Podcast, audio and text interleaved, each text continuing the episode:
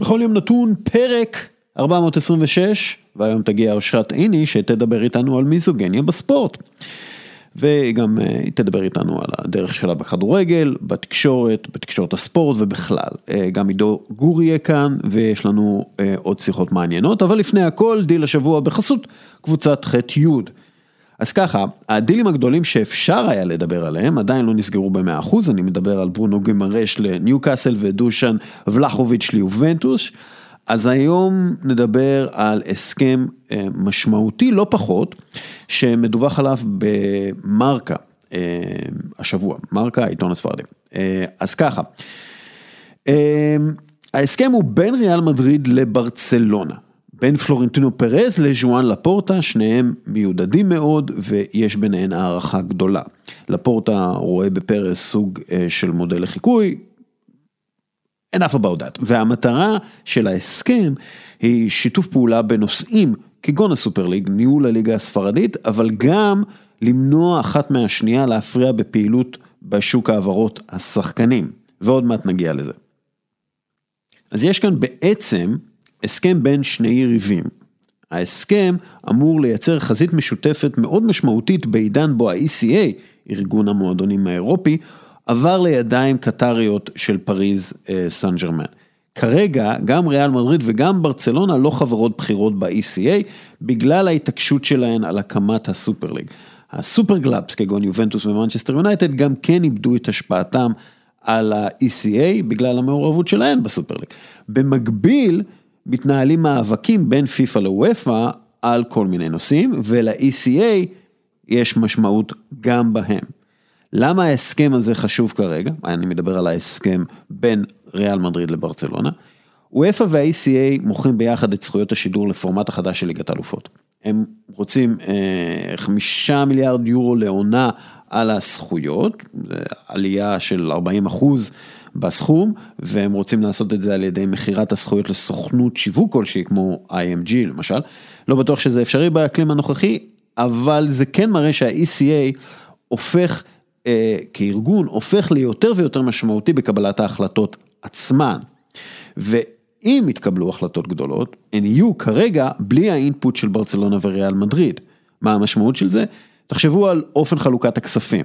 אם בעבר ברצלונה וריאל מדריד היו יכולות לדחוף לכך שחלק ניכר מהכסף של ליגת האלופות יחולק לפי הצלחה קודמת בטורניר, אז הפעם הן רחוקות יותר משולחן קבלת ההחלטות. תהיה לזה השפעה על השורה התחתונה שלהם. ה-ECA יכול להחליט שיותר כסף ילך למשל לקבוצה שמייצגת אה, מדינה אה, לבדה בשלב הנוקאוט. זה מאוד יכול לעזור לפריס סן ז'רמן, למשל. גם החלטות על תקרת שכר או רפורמות ב fair play הפיננסי יכולות להיות מושפעות מאוד מהקטארים ולא מהכוחות המסורתיים יותר כמו ריאל מדריד וברסה. ועכשיו לגבי שוק העברות השחקנים. היריבות בין ריאל מדריד לברצלונה יצרה כמה סיפורים אגדיים על רכישת שחקנים. מאלפרדו די סטפנו, דרך דיוויד בקאם, רונלדיניו ועד ארלינג הולנד שדיברו על כך שלפורטה נואש למנוע מהולנד לעבור לריאל מדריד. לפי הדיווח במרקה, שני הנשיאים הגיעו לסיכום כבוד הדדי. לא, טיפ, לא תהיה פנייה של קבוצה אחת לשחקנים של הקבוצה השנייה, השחקנים גם יבינו את זה, ולא יוכלו להשתמש בקבוצה האחרת כדי לשדרג את שכרם. כן, הם לא יוכלו להגיד, אה, אוקיי, קיבלתי הצעה מריאל מדריד, כי יש הסכם בין ריאל מדריד לברצלונה לגבי זה. כמו כן, כנראה שברגע שקבוצה אחת תביע עניין בשחקן מסוים, הקבוצה השנייה תרד ממנו. אז האם ברצלונה תנסה להפריע לריאל מדריד להביא את הולנד? כנראה שלא, בגלל ההסכם הזה. אה, בכלל, האם ההסכמה הזאת תשפיע על המעבר הגדול הבא? האם הסכם הזה יעזור לברצלונה וריאל כגוף אחד לחזור לשולחן מקבלי ההחלטות? האם הם יצליחו ביחד? בסופו של דבר לסייע אחת לשנייה בשיקום הכלכלי מהקורונה. מה שבטוח זה שברצלונה וריאל מדריד זו קואליציה משמעותית מאוד, והיא קואליציה בעיקר בגלל ההסכם הזה. הפינה בחסות קבוצת ח'-י' שמביאה לכם את טלוויזיית אולד של LG. אלו הטלוויזיות המתקדמות בעולם, כל פיקסל מואר באופן עצמאי, זו איכות התמונה הטובה בעולם וזה לפי כל הסקירות המקצועיות וביקורות מגולשים והמדע. אה, מי זו קבוצת ח'-י'? היא יבואנית המותגים המובילים, LG, אייסנס, אסקו, סנדיסק ועוד. קבוצת ח'-י' מביאה את שירות 100% איתך, שירות זוכה פרסים, המאזינים שלנו יכולים לרכוש מוצר ולקבל 60 יום אה, זכות החזרה מלאה ללא אותיות קטנות וגם אחרי שפתחו והשתמשו במוצר, לא סתם החבר'ה בקבוצת ח'-י' זכו בפרס המיל בתחרות היוקרתית של שירות וחוויית לקוח. ועכשיו לאושרת עיני וניב נחליאלי שהצטרפו אלינו עכשיו.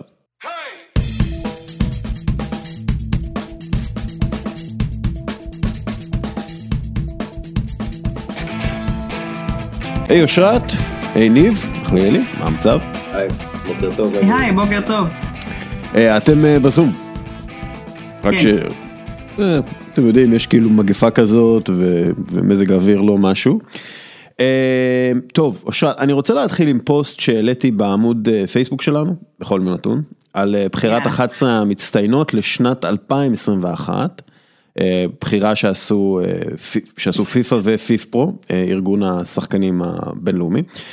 אה, הבחירות באמת הזויות, כאילו ה top שלוש בשחקניות השנה לא נכנסו ל-11, הכניסו להרכב רק שחקניות מוכרות, כאילו סלבריטאיות. בקיצור בלאגן, אה, ואלו חלק מהתגובות אה, של העוקבים slash מאזינים שלנו.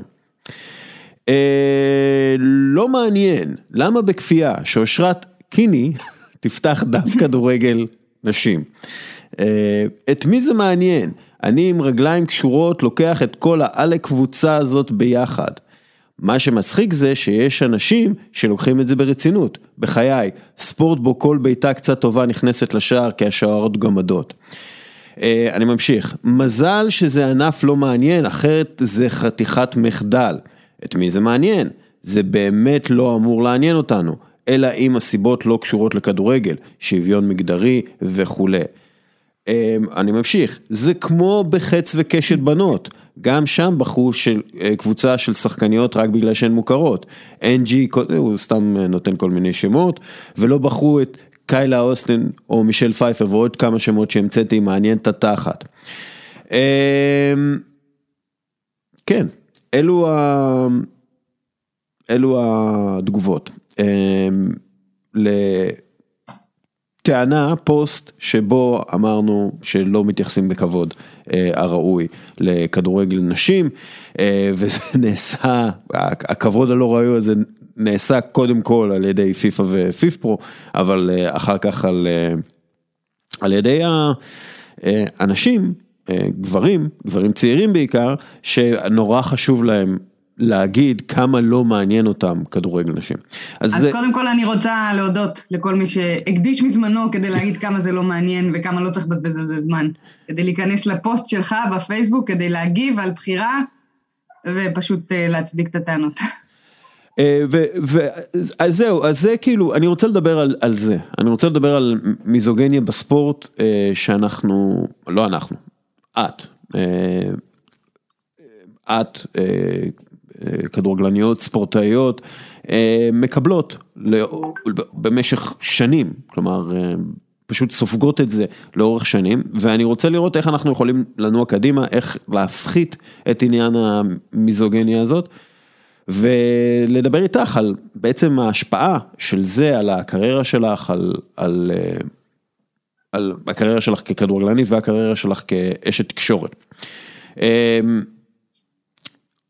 את יודעת, כאילו, נתחיל, נת... התחלנו עם, עם הערות כאילו של גברים על נשים, עכשיו אני רוצה אה, על הערה אה, של יעל ארד אה, על אה, גברים, שהיא כתבה בפייסבוק על עניין של לשחק כמו גברים, וראיתי, אה, בדיוק דיברנו על זה גם לפני, וראיתי כמה גברים שיצאו עליה, והעניין הוא ש, שמחקרים מראים, אה, שלא מכנים ספורטאיות אה, כלוויות או משהו, אה, מכנים, אה, לא מכנים ילדים, אה, ספורטאים כילדים, אבל כן מכנים ספורטאיות כילדות, אוקיי? וזה זה פשוט, את יודעת, גם יש שימוש בשפה, שפה היפר גברית בתקשורת. אוקיי? אה, והיפר גברית בכדורגל, למשל תפסיקו לשחק כמו ילדות, או תהיו גברים, כן? שזה בעצם מה שיעל ארד אה, הביעה את המחאה אה, שלה כלפי זה. עכשיו, שוב, זו שפה מאוד בעייתית, וכל מי שיש לו בת צריך להבין את זה, בלי הסבר גדול מדי, כן? המסר של יעל זה שהספורט צריך להיות גם לנשים וגם לילדות וגם לנערות. והמסר של השפה ההיפר גברית הזאת, ואני לא רוצה עכשיו להיכנס לכל העניין הזה של הפוליטיקלי קורקט וכולי, המסר שכשאתם אומרים, הם שיחקו כמו גברים, או הוא אה, איבד את הכדור כמו ילדה עם קוקיות, המסר הוא שזה ספורט, שהספורט הוא לא מקום לנשים. וזה מסר מאוד מאוד גרוע, ואני רוצה כאילו לדבר על זה, ואיך את חווית את זה כספורטאית, וכאשת תקשורת בספורט. כן, אז אני חושבת שנתחיל מהדבר הכי בסיסי בעולם, וזה להגדיר את המיזוגניה, ולפי ההגדרה הכי זה. אה, מונח שהוטמע בפסיכולוגיה, שמתאר שילוב התנהגויות ותכונות אופי של גברים, אשר רוכשים שנאה כלפי המין הנשי. אה, חשוב מאוד להגדיר את זה ולהבין, וזה גם משמש להרבה מאוד תירוצים, וכל מה שאנחנו יודעים גם על, אה, על גזענות ועל על בכלל, על אפליה, זה להשתמש בעובדות מה שאנחנו מדברים, אה, נגיד לפעמים על צבע עור, על, על עובדות ממש שאי אפשר לשנות אותן, אה, על הבדלים בין גברים לנשים לדוגמה, הבדלים פיזיולוגיים, כן. אה, שהם משמשים במה וכתירוץ לאפליות. אני שונה, אז אתה תקבל יחס שונה, אין שוויון הזדמנויות. בספורט, ובטח בספורט שאנחנו, שאני מתעסקת בו בכדורגל, שהוא נשלט על ידי גברים, הוא נהוג להגיד שהוא קם על ידי גברים, אבל בכל מקום שיש אה, שליטה גברית דומיננטית מובהקת, הם אה, מפחדים, מפחדים ש, שיקחו להם מה, מהעוגה, מפחדים אה, שפתאום יגידו, רגע, גם, גם הן יכולות. ואני תמיד תמיד חוזרת לדוגמה הזאת, כי אני חושבת שזו הדוגמה הכי בולטת ומהדהדת, וזו הדוגמה מאנגליה. אנחנו רוצים ללמוד, לומדים הרבה דברים משם, מגדירים אותה כמולדת הכדורגל המודרני, ואז אנחנו נזכרים שעד לפני 40 שנה לנשים היה אסור לשחק שם כדורגל בציבור. אסור, למה זה קרה? לפי חוק, אסור, כן. אסור על פי חוק לשחק כדורגל עד 1971. למה זה קרה? כשהגברים יצאו למלחמת העולם הראשונה, נשים שיחקו כדורגל ואנשים אהבו את זה.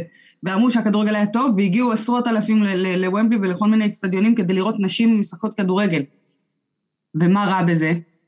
זאת אומרת, לקחו לי את הזרקור. אז אני אחוקק חוק, ומי נמצא בפרלמנט ובמחוקקי המחוקקים? זה גם גברים. ואני חושבת שאנחנו נמצאים, כל, כל כך הרבה התקדמנו מהמקומות האלה, אה, וכל כך הרבה התפתחנו כחברה, ואתה יכול לתת את זה בהרבה רבדים, ואני תמיד, כדורגל נורא קל לי לתת דוגמאות על, על החברה בכלל, בעולם, אבל בטח על החברה שלנו, אז, אז נלך לאיראן אה, ולמקומות, לערב הסעודית, שלנשים היה אסור להיכנס לאצטדיונים. הרי כדורגל זה לא רק מי שמשחק את הכדורגל, זו קהילה כל כך הרבה גדולה, כל כך גדולה וכל כך הרבה רבדים שיש לה, שנשים מודרות או היו מודרות מכל כך הרבה מקומות, ואפילו במקומות הכי חשוכים והכי לא מתקדמים, כבר מתקדמים שם.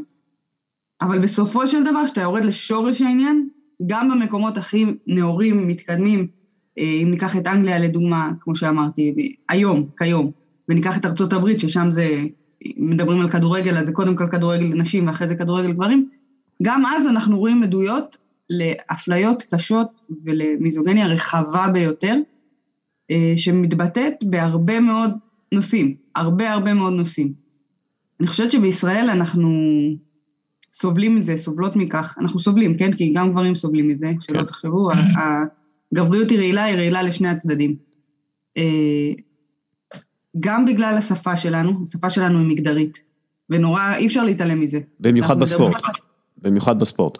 כן, אבל השפה, העברית היא שפה מגדרית, כן. והשפה הספורטיבית היא שפה גברית, משתמשים אך ורק בדוגמאות uh, כאלה, ואני יכולה להגיד לך שגם אני חוטאת בזה שאני מדברת ואני מרצה, אז אני מרצה לילדים ולילדות ביחד, אבל uh, אני מדברת בלשון זכר, למרות שאני מדברת על, על מה נשים עושות בתחום של גברים, או מה אני עשיתי אפילו, כי, כי אני רוצה ל, להתחבר לרוב הקהל, לא, לא אני רוצה, אבל זה קורה באופן טבעי, אז אני מדברת בלשון זכר. אז הלשון היא גם מגדרית, הלשון הספורטיבית היא גם גברית, ואנחנו חיים במדינה כל כך uh, צבאית, שאנחנו חייבים הרי להדיר את, את הכוח ואת ה, את הפיזיות של העניין, כאילו אין שום מרכיב אחר בחיים ואין שום מרכיב אחר בכדורגל.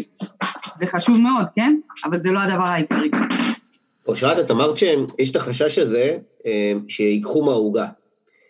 אולי החשש הוא לא כמה ייקחו מהעוגה הזאתי, אלא שהעוגה תשתנה. כלומר, כן, אני כן. מגדיר את עצמי בענף גברי, ומי זה ה... הילדות האלה שמשנות לי את מה, את מה שאני מגדיר את עצמי. אני מגדיר את עצמי לפי זה, ופתאום אני צריך להגדיר את עצמי מחדש. אני לגמרי מסכימה, זה, החלוקה של העוגה היא דבר מאוד מאוד חשוב. ואתה יודע, אנחנו תמיד מדברים על עוגה, אז נורא קל לנו לקחת את זה לתקציבים. כי אם יש תקציב, שזה סך התקציב, אז אם ייתנו למישהו אחד יותר, ייקחו ממישהו אחר. אה, וגם בזה אנחנו רואים, תשמע, אנחנו נמצאים כבר שנתיים. אושרת, אני רוצה כאילו לגעת בכסף עוד מעט, כי באמת, חשוב, באמת חשוב לי כרגע, באמת איך, איך המיזוגניה או השנאת נשים, אה, כפי שאם זה הגדרה, איך היא משפיעה עלייך? איך את רואה אותה? כי את נתקלת בה כל יום בעצם, גם בתור אה, כדורגלנית וגם בתור אשת תקשורת.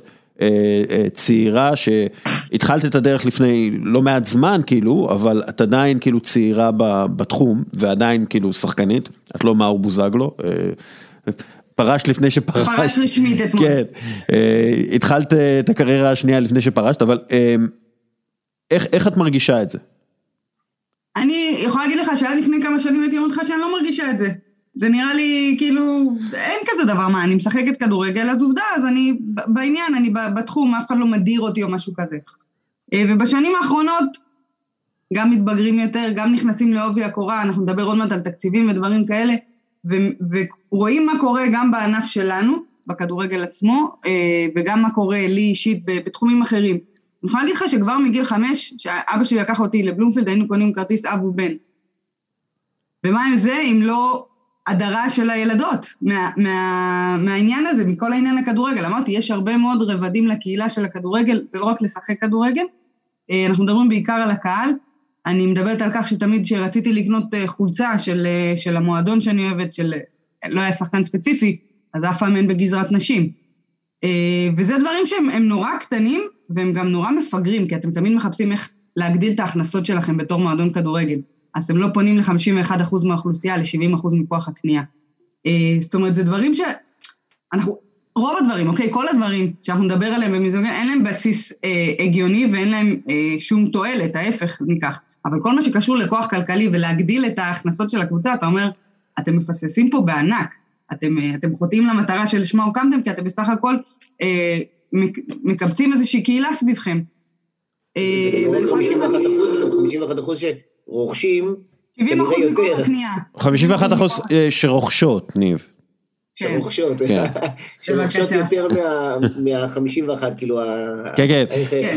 אה, אה, ואגב, זה משהו שנראה למשל ב... סתם, העניין הזה של מונדיאל כל שנתיים.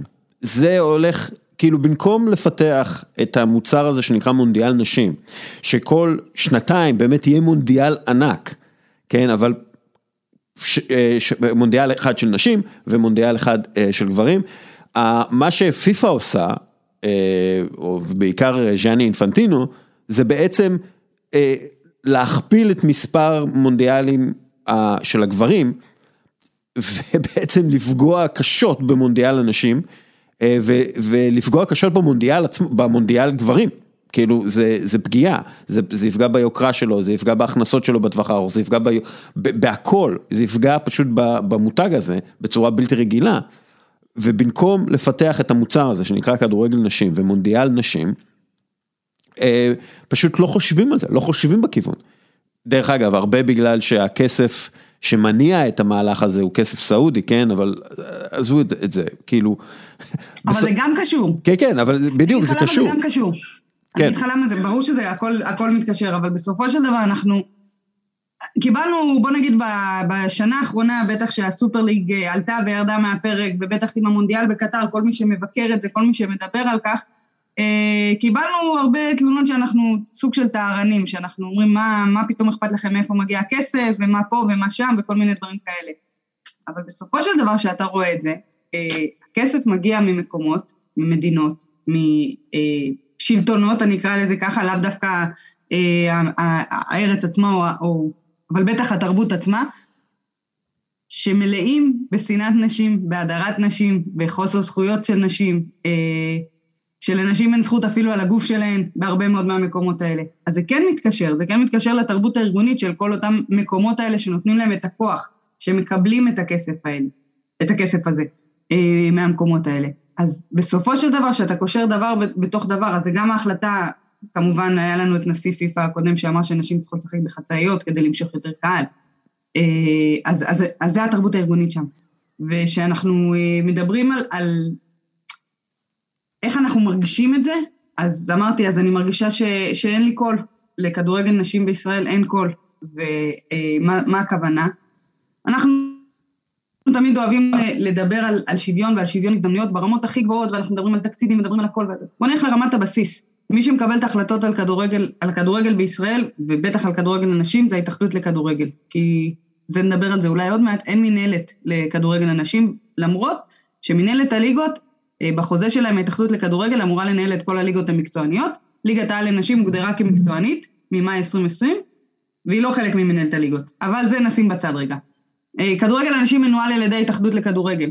להתאחדות לכדורגל יש 29 חברי הנהלה שהם מקבלים את ההחלטות. הם אה, פשוט מוציאים לפועל, מקבלים את ההחלטות, מאשררים החלטות, לא משנה מה, הכל מתקבל שם.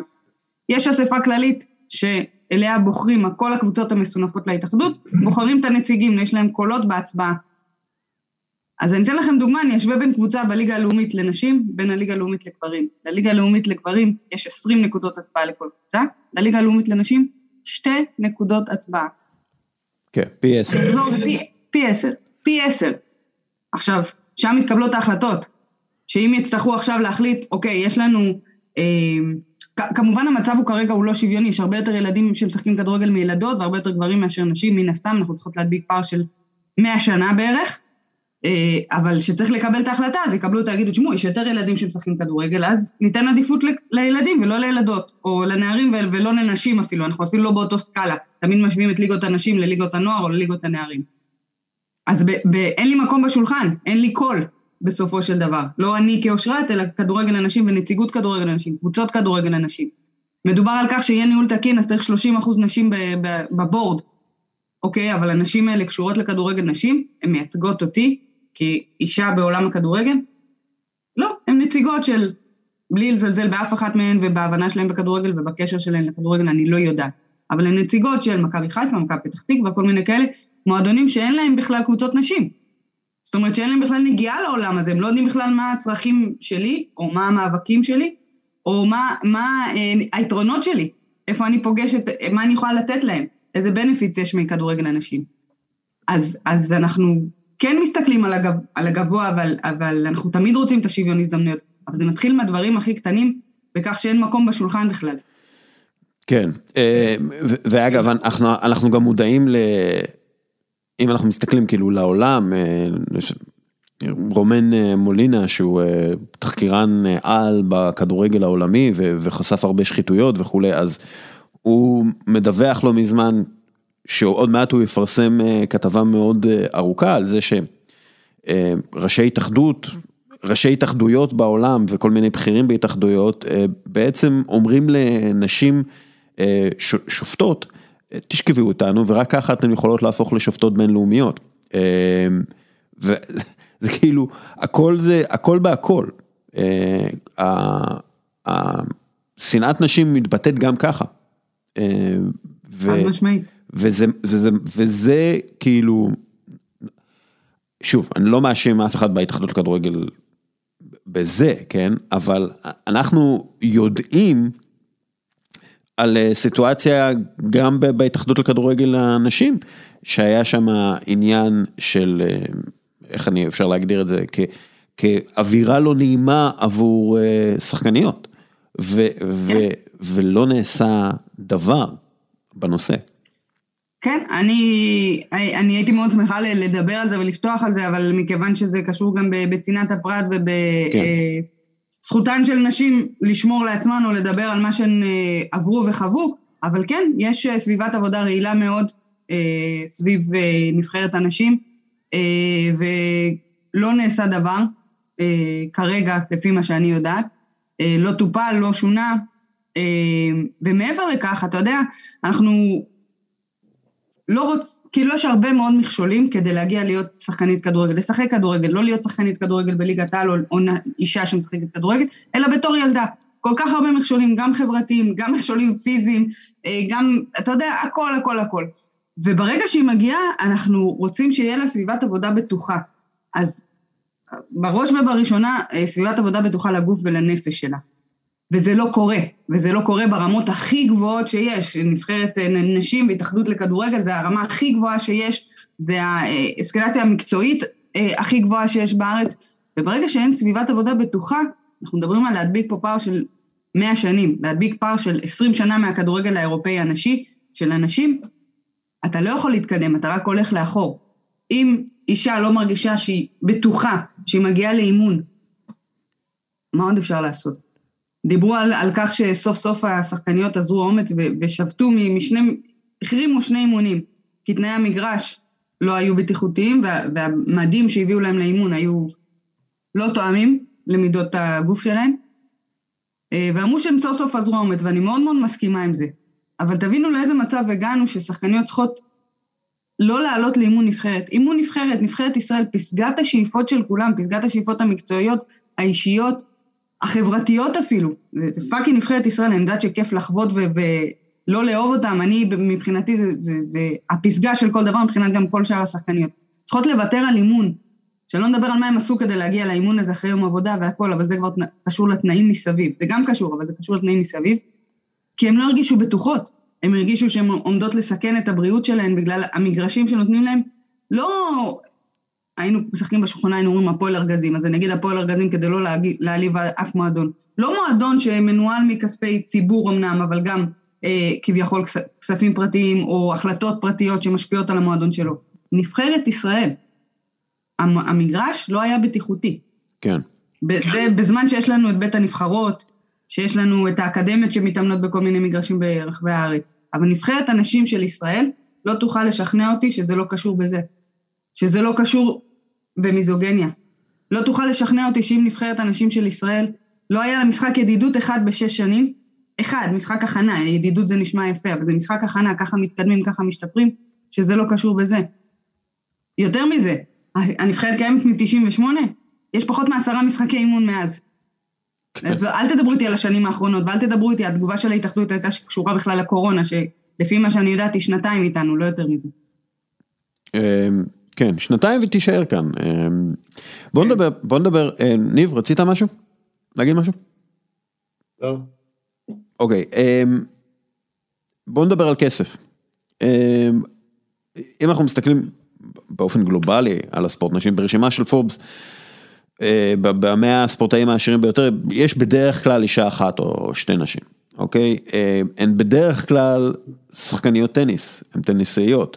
שם ישבו בין הפרסים לנשים ו- וגברים.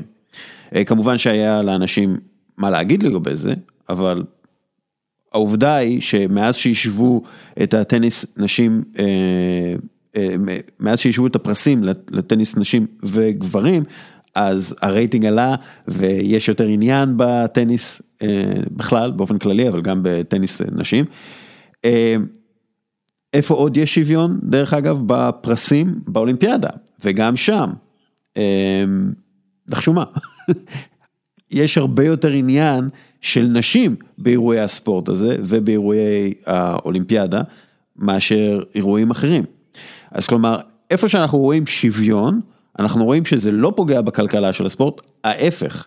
זה, זה מפוצץ את הכלכלה של הספורט, זה, זה, זה מצוין לכלכלה של הספורט, בגלל שנשים צופות ביותר משחקים בא, באולימפיאדה, ביותר, בכלל, באופן כללי, יותר, ב, ביותר אה, שעות אולימפיאדה מאשר כל אה, אירוע ספורט אחר, ואנחנו, ואפילו זה אפילו לפי דעתי ברייטינג של האולימפיאדה האחרונה זה אפילו עלה כאילו מספר האחוזים יותר, כאילו לפי דעתי 51 או 52 אחוז מהצופים היו נשים.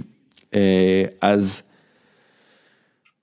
מן הסתם, שוב, אה, זה, זה מאוד שונה בכדורגל ובכלל בספורט לא טניס ולא אולימפיאדה. אה, כדורגלניות מקבלות שכר הרבה יותר נמוך מכדורגלנים, 42 אחוז לפי הנתונים לא מקבלות שכר או תשלום בכלל מהמועדון או מהנבחרת. וזה לפי, לפי המספרים. לפי הסקר של פיפפרו. כן, על... לפי הסקר של פיפפרו. כלומר, שוב, ואם אנחנו מסתכלים על באמת על אה, פיתוח ליגה ופיתוח אה, כדורגל אנשים, אנחנו רואים איפה שכן משקיעים כסף, פתאום כן נשברים אה, שיאי צפייה ונשבר, ו, ואנשים מגיעים למשחקים ומגיעות כדורגלניות יותר טובות, כלומר זה מעין אה, גלגל שמאזין את עצמו, גלגל שמאכיל אה, את עצמו. ו, ופה אנחנו לא רואים שום השקעה מוסדית או מסחרית או שום דבר מהכדורגל, בכדורגל נשים. כן, אני, אני חושבת שכאילו אנחנו מפספסים, לא אנחנו, אנחנו מעבירים את הנקודה הזאת, אנחנו מפספסים נקודה מאוד מאוד אה, אה, גדולה. אנחנו יודעים שכסף מניע את העולם, כסף מניע את הספורט שלנו, אה, קבוצות, מותגי על, מועדונים שהם באמת הם מותגים לכל דבר. אה, יש כאלה שנסחרים בבורסה וכולי וכולי, מחפשים כל הזמן איך לה, להגדיל את ההכנסות ואיך אה, לייצר משהו אחר.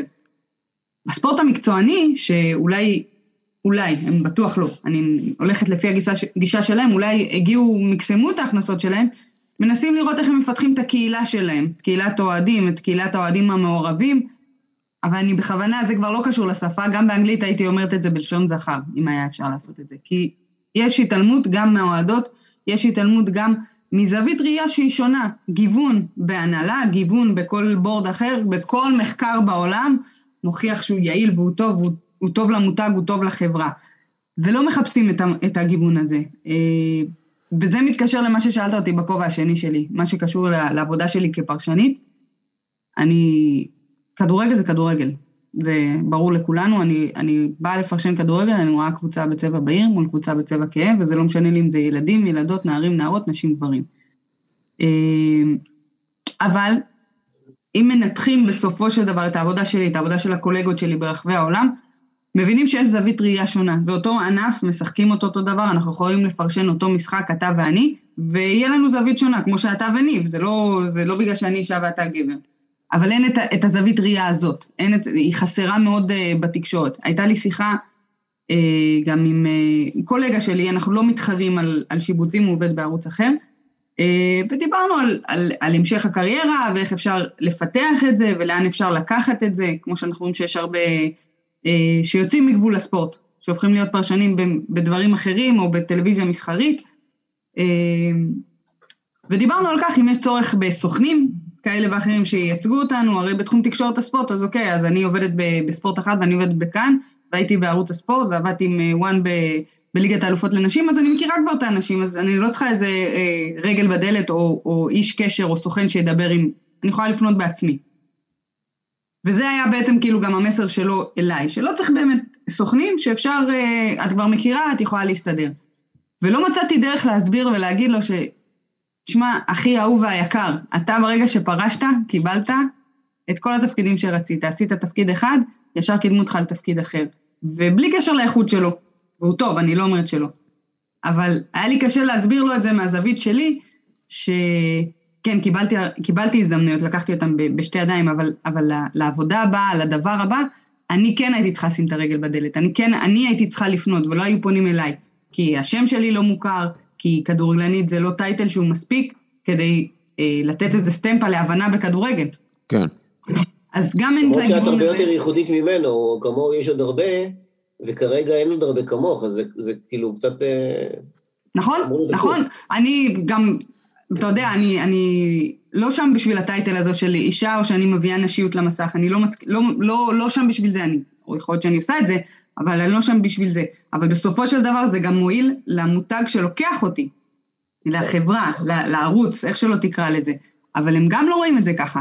עכשיו, מבחינתי, זה היה בסדר גמור אם הייתי מקבלת את אותו יחס, אני מקבלת איפה שאני עובדת, זה לא איזה רנט נגד המקום שאני עובדת בו, אבל אם הייתי מקבלת אותו יחס כמו כולם, זאת אומרת, אה, לקחת שחקן שהרגע פרש ולתת לו לפרשן אה, מה שנחשב הליגה הכי בכירה או משהו כזה, מבלי שיודעים איך, איך הוא בכלל אה, מדבר והוורבליות שלו והדעות שלו לכדורגל ואיך הוא מנתח כדורגל, אם הייתי מקבלת את אותו יחס, אז סבבה. אבל אני לא, אני כן צריכה להוכיח את עצמי. כן, זה כאילו, שוב, זה המסלול הזה ש, שיש לגברים, אבל אין, ל, יש סלול לגברים, אבל אין לנשים פשוט.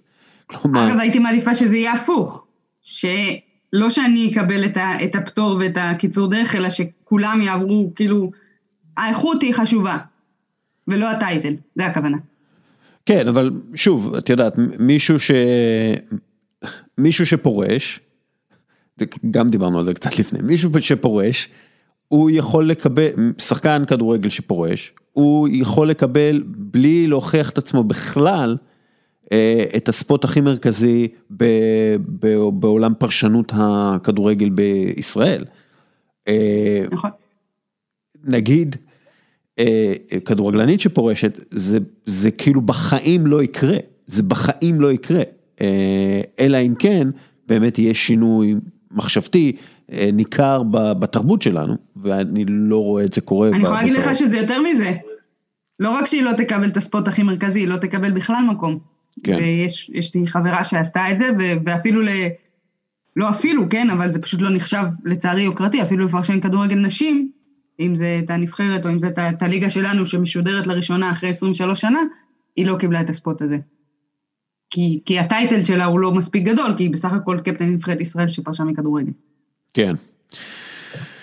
אה, אפרופו תקשורת הספורט, לפי הנתונים מהעולם, אה, אני לא יודע מה הנתונים פה בישראל, לפי דעתי אנחנו יותר טובים מזה, אבל 90% מהעורכים בתקשורת הספורט הם גברים, 87% מהכתבים הם גברים. כלומר, זה, תקשורת הספורט פה אשמה גם כן בסיטואציה הכללית. אני חושבת שהמצב פה הוא הרבה יותר טוב. גם, אה, גם אני חושב, גם אני חושב, אני לא יודע בדיוק כן. את המספרים, אבל גם, כן, יש הרבה יותר נשים בספ... בתקשורת הספורט בישראל מאשר ב...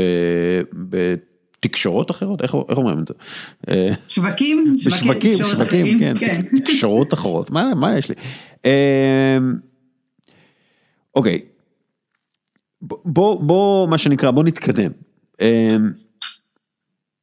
לפי מחקר שעשו אה, נגיד בברד פייננס, אה, שזה ארגון כזה שבודק את כל הנתונים המותגיים ושווי המותגים אה, בספורט, שווי החסויות שאמור להיות למונדיאל, נשים, הוא בעל פוטנציאל של יותר מ-1.2 מיליארד דולר.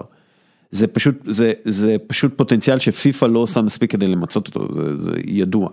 אה, אני לא ראיתי מחקר על הליגת אה, כדורגל נשים בישראל, אבל מה שכן אני יודע שבאנגליה חתמו בתחילת העונה על הסכם זכויות שידור בשווי 8 מיליון לירות סטרלינג בשנה לשלוש שנים, והמשחקים משודרים בסקאי ספורט וב-BBC, והספונסר ברקליז משקיע 30 מיליון לירות סטרלינג נוספים.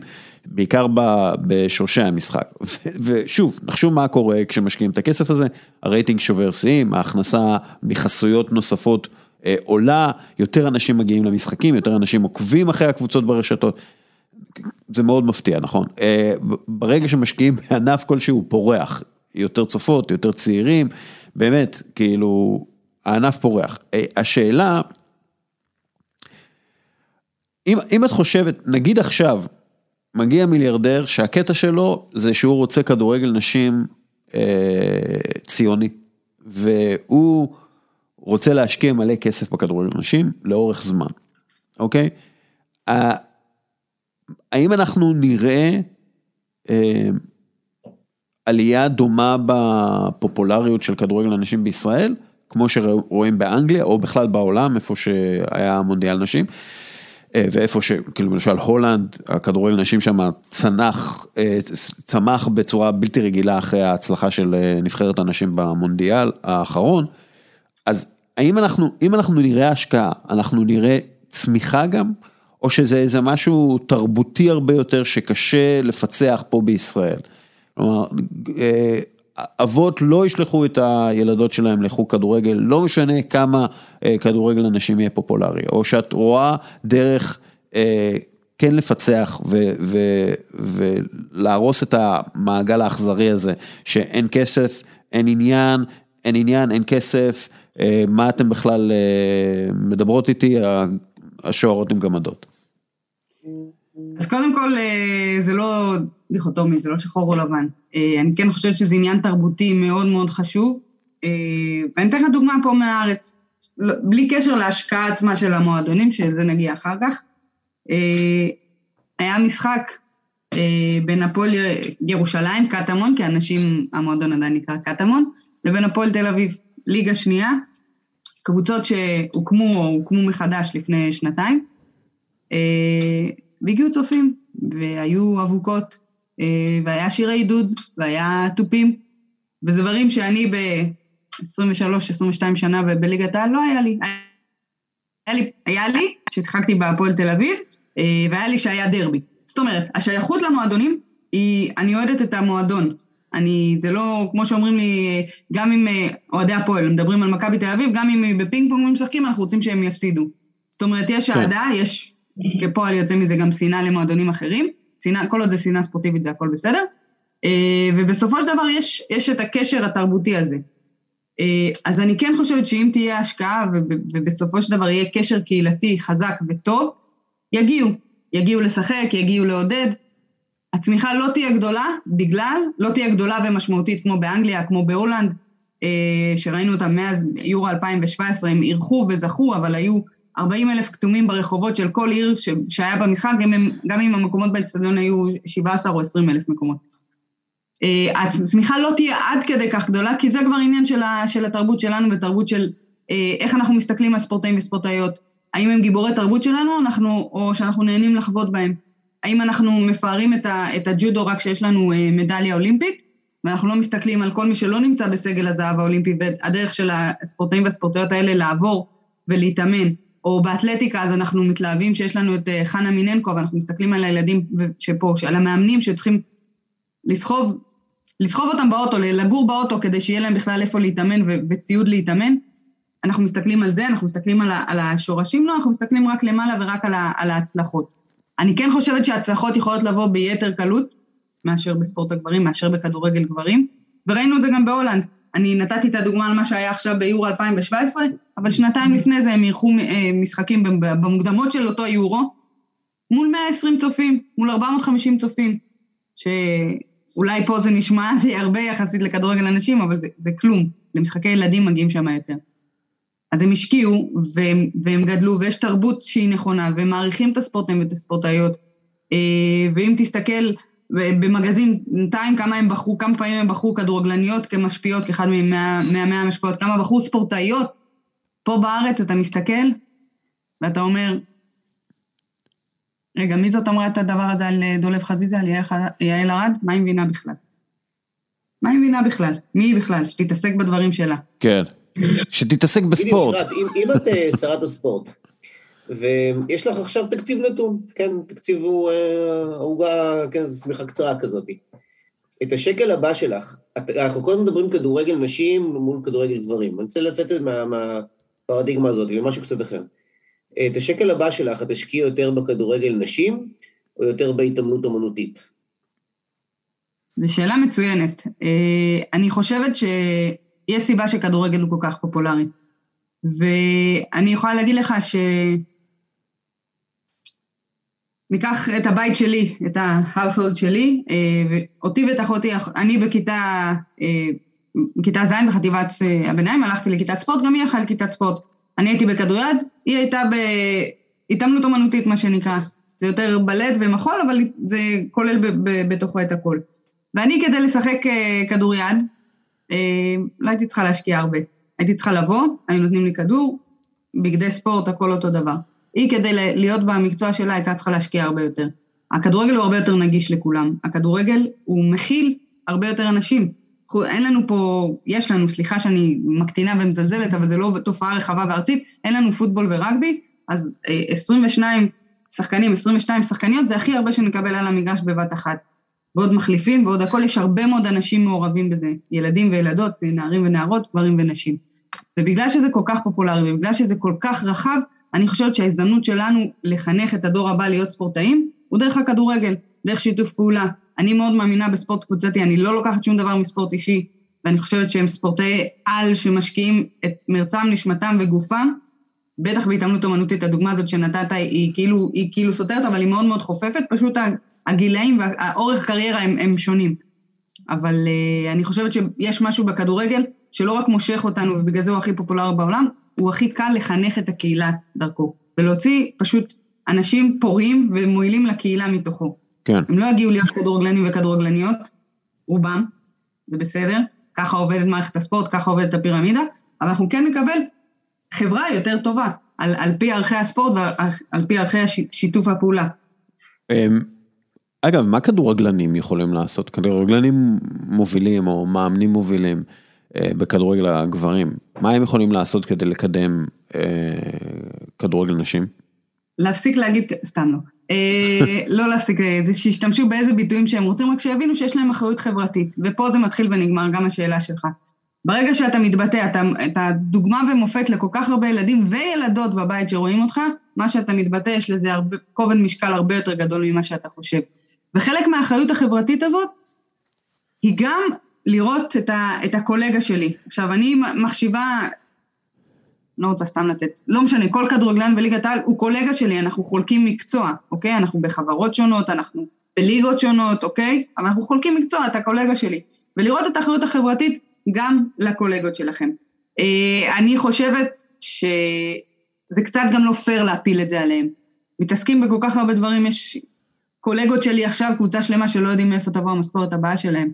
או אם דיברנו, סתם דוגמה, על, על כדורגלן שפרש אתמול, מאור בוזגלו, אה, אה, פיטרו אותו כש, שלא כדין, והוא זכה בבית משפט והוא עדיין לא מקבל, זאת אומרת, הם, יש כל כך הרבה עוולות שנעשות בכדורגל הישראלי, שאני חושבת שזה קצת לא פייר להפיל עליהם גם את, ה, את כובד המשקל ואת האחריות, אבל אני כן חושבת שכל אחד בחלקת האלוהים הקטנה שלו כן יכול לעשות משהו, גם אם זה ברמה של וואלה, אתה משחק עכשיו בהפועל תל אביב, קבוצת אנשים ניצחה, חלק מהמועדון שלך, נכון? כשה, כשהנוער מנצח דרבי או זוכה בגביע, אתה כן מעלה פוסט, רושם משהו, מגיב. אז גם שקבוצת אנשים מצליחה. או רק, לא רק שהיא מצליחה, כי לא תמיד מצליחים, אין מה לעשות, אנחנו מתעסקים בספורט. אה, ולתת את החשיפה ולתת את הנראות הזאת, כי יש להם במה. יש להם את הבמה הכי גדולה שיכולה להיות, זה לא כמו לפני 20 ו-30 שנה, והם צריכים לנצל את זה, זה כן. זה חלק מהאחריות החברתית שלהם. אה, בוא נדבר שנייה על גם על אוהדות, כי יש נתונים, שוב מאנגליה, אני לא ראיתי נתונים כאלה בישראל, ולצערי גם אף אחד לא כל כך אה, עוסק בזה, אבל אחת מכל אה, חמש נשים בכדורגל סובלות ממגע לא רצוי, אנחנו מדברים על אוהדות בכדורגל. ל-44 אחוז מהן נאמר שהן מבינות הרבה ביחס לאישה סלש ילדה. אה, יותר מ-30 אחוז ספגו אמרות אה, סקסיסטיות, אה, ליותר מ-25 אחוז נאמר שהן צופות בכדורגל רק בגלל שהן מעוניינות בשחקן או בשחקנים. כמעט 25 אחוז שמעו שירי עידוד שוביניסטיים, 20 אחוז סבלו כאמור ממגע לא רצוי בכדורגל כאוהדות ביציע. עכשיו, אה, אני, אני גם יודע מעדויות ומדברים ש, ש, שאוהדות אה, כדורגל פה בישראל אמרו, אה, הרבה פעמים יש אווירה מאוד לא נעימה על היציע עבור אישה. כן. הרבה פעמים זה בכלל בגלל גברים שלא שמים, שלא שמים לב למי שסביבם, וזה לא משנה דרך אגב אם זה נשים שלא נעים להם או גברים שלא נעים להם, אבל... בדיוק. בדיוק, כאילו, זה הרבה בגלל שאנשים הם לא שמים לב, הם קצת דושים וקצת לא אכפת להם וקצת self centered כמו שאומרים. אה, שוב, מה, מה פה, איך אפשר לשנות את זה? את ה... זה מתחבר מאוד למחקר הוותיק מאוד, שנוכחות של ילדים ונשים ביציאה מורידה אלימות. אה, עכשיו, אלימות יכולה להתבטא בכל כך הרבה דברים, אבל זה מתחבר לעוד תיאוריה, לתיאוריות החלונות השבורים, אה, שמגיעים למשחק וצריך, יש בידוק ביטחוני, ויש אה, עשרה בודקים ובודקת אחת, אז אנשים צריכות לחכות יותר. זה אם מתמזל מזלן שיש בודקת בשער שלהם. אני מדברת על, על פה בארץ, זה החוויות שלי כאוהדת ושל חברות שלי כאוהדות. שלא נדבר על שירותי נשים, שלא נדבר, שוב, נחזור למרצ'נדייז, נחזור בכלל לפנייה, נחזור לכך שנזכרים שיש אוהדות רק כשיש ולנטיינס דיי, ואז אומרים לך בוא תקנה כרטיס אחד פלוס אחד, כי אתה צריך כן. להביא את חברה שלך לכדורגל. כן, וצעיף, אה, וצעיף ורוד. וצעיף ורוד, כן. ברור. שאני מאוד אוהבת את זה שזה באוקטובר, שזה חודש המודעות לסרטן השד, אבל כל השאר, אם אתה מכבי תל אביב ואתה משחק בכחול צהוב, מה הקשר צעיף ורוד? וגם הפועל תל אביב. אני יודעת ששילוב של אדום ולבן זה ורוד? לא, אוקיי? פשוט לא. אמ, אז ואתה יודע מה, אם כבר הזכרתי את זה, אז דיברת על שירי עידוד וכל מיני דברים כאלה, כן, בארץ יש תופעות מבחילות, אה, ויש את, אה, אולי הכי גדול אה, ביניהם זה מבחינת הקהלים והאוהדים, זה, זה שיר האונס, יש שיר אונס של אוהדי מכבי תל אביב. עכשיו, כמובן שגם גברים נאנסים, אבל במספרים פחותים, הייתי מקווה שהמספרים יהיו אפסיים כמובן, מיותר לציין, אבל בסופו של דבר, זה מתחבר לכל האווירה שדיברנו על הכדורגל פה, על השפה הגברית, השפה הכובשת, השפה אה, הכוחנית מאוד. עכשיו, זה לא רק השפה, אם תסתכל על, על תרבות האהדה ותרבות הספורט בישראל, אה, ותלך לגוש המעודד, בכל קבוצה אגב, אז, אה, אז אמרנו, זה גם לגבי גברים וגם לגבי נשים. פשוט מי שלא נוח לו עם זה, מי שלא נוח לו עם, עם מגע וריקודי פוגו, שלא יגיע, באופן כללי, לגוש המעודד. כי זה מה שקורה שם. אז כאילו, אני יכולה להגיד, כאילו אה, יציע, יציע משפחות בעצם, זה, זה אחד מהפתרונות, אבל גם, שוב, זה, זה בעייתי כי יש אוהדות שרוצות לעמוד כל המשחק ולא יודע, נכון, כאילו זה, לא, זה... לא, נכון, יש גם אוהדים שרוצים לעמוד כל המשחק ולא רוצים שיזרקו עליהם אה, אה, כוס קולה שיש גול. זה, זה בסדר, זה לגיטימי, הכל... כן. ואני גם, אני גם, אני גם מקבלת את, את הפרצי האהבה והאהדה הזאת שפתאום בא לך לזרוק משהו לאוויר. אבל לא היית עושה את זה ב... לא יודעת, אני תמיד רוצה להגיד הופעה או קונצרט, אבל יש אה, קונצרט רוק שכן עושים את הדברים האלה. לא היית עושה את זה ברחוב, אוקיי? אה, ואני חושבת שזה קשור בכלל לתרבות האהדה שלנו. אה, אני לא באה לחנך פה אף אחד מהאוהדים, אני לא חושבת שזה, שזה התפקיד גם של התקשורת, כי אנחנו יודעים גם שיש גם המון דו-פרצופיות בעניין הזה, שאם אנחנו רוצים לקדם משחק אז אנחנו מראים את האבוקות ואת הדברים האלה, אבל אם נפתחת אבוקה במשחק אז אומרים אוי ואבוי, תראו מה, מה קרה פה. זה לא צריך להיות ככה. אה, זה, זה, זה תרבותי, זה עמוק, זה שורשי. זה מתבטא יותר ב, ב, בכדורגל, אה, אבל זה הרבה הרבה יותר עמוק מזה לדעתי. אמ, לפני שאנחנו עוברים כאילו, אנחנו נמשיך כאילו לדבר על אה, אנשים וכולי, אבל לפני שאנחנו עוברים מהנושא הזה של מיזוגניה ויותר מתמקדים ב, בספורט נשים וניהולו ו, והצטיינות בו וכולי, אה, יש לך איזשהו מסר אישי לאנשים שכתבו וכותבים אה, הערות שוביניסטיות ומיזוגניות על פוסטים שלך או על פוסטים על כדורגל, של כדורגל נשים? קודם כל אמרתי להם תודה על כך שהם אה, משקיעים את הזמן. אה, אני חושבת שאנחנו רבועים בפילוג הזה פה בארץ. אה, אתה תמיד משתייך למחנה אחד ולא לשני. זאת אומרת, אין כזה דבר, נגיד שלושה מחנות, אין כזה דבר זווית שונה. אתה או שחור או לבן, אתה או בצד של הנשים או בצד של הגברים. כשהתפרסם מה שאמרה יעל ארד, אז, אז שאלו אותי, מה, מה את חושבת על זה? אמרתם, תראו, באופ... ועכשיו, איך שזה התפרסם, כן? ממש אה, זה. אמרתם, תראו, באופן קסום ביותר. הגברים יצאו עליה, הנשים יסכימו איתה. זאת אומרת, החלוקה הזאת היא, היא, היא מפלגת אותנו, היא קוראת, באה לביטוי ביתר שאת בפוליטיקה, שאתה או בצד הזה של המפה או בצד אחר, אבל אה, זה תמיד או-או, לא מסוגלים לקבל איזה שהם רבדים יותר עמוקים של, של משהו, כל, כל דבר שהוא. אני חושבת שכדורגל בישראל, אה, אמרתי, יש אהדה לקבוצה ומתוך זה יוצא שנאה שהיא שנאה ספורטיבית. עברנו את גבול השנאה הספורטיבית. אנחנו, אה, אם אנחנו אוהדים של כדורגל גברים, שזה רוב האוהדים בארץ, אז אנחנו שונאים כדורגל נשים. by definition. אה, ואם אנחנו,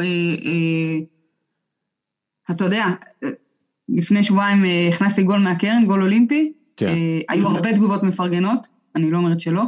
אתה יודע כמה תגובות היו, אה, זה לא הגמו, כמו של זוהר וכמו של פה וכמו של שם, ונתנו כל מיני דוגמאות. יש הרבה דוגמאות שאמרו שזה כן כמו הגולים האלה, אבל הרבה מאוד, אני, אנחנו מתעסקים עכשיו במה שלא טוב. אגב, הבעיטה, אז עזבי כאילו, הבעיטה הייתה ממש טובה, כאילו זה היה ממש גול טוב, כאילו בלי קשר ל... קודם כל תודה, כן. אבל, אבל זה מראה לך את, ה, את, ה, את העניין, שאמרו, אוקיי, את...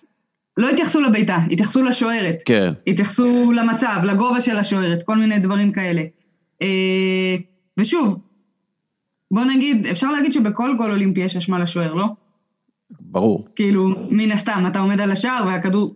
אבל, אה, אבל גם בכל גול אולימפי צריך להגיע ולבעוט חזק מספיק לשער. כן, זה לא קל, אה, דרך אגב. זה, זה לא התייחסו. כן, זה, לא, זה, לא, זה ממש לא קל לבעוט קרן לתוך השער. זה כאילו, כי אם זה היה קל, היו עושים את זה יותר, אבל זה לא קל.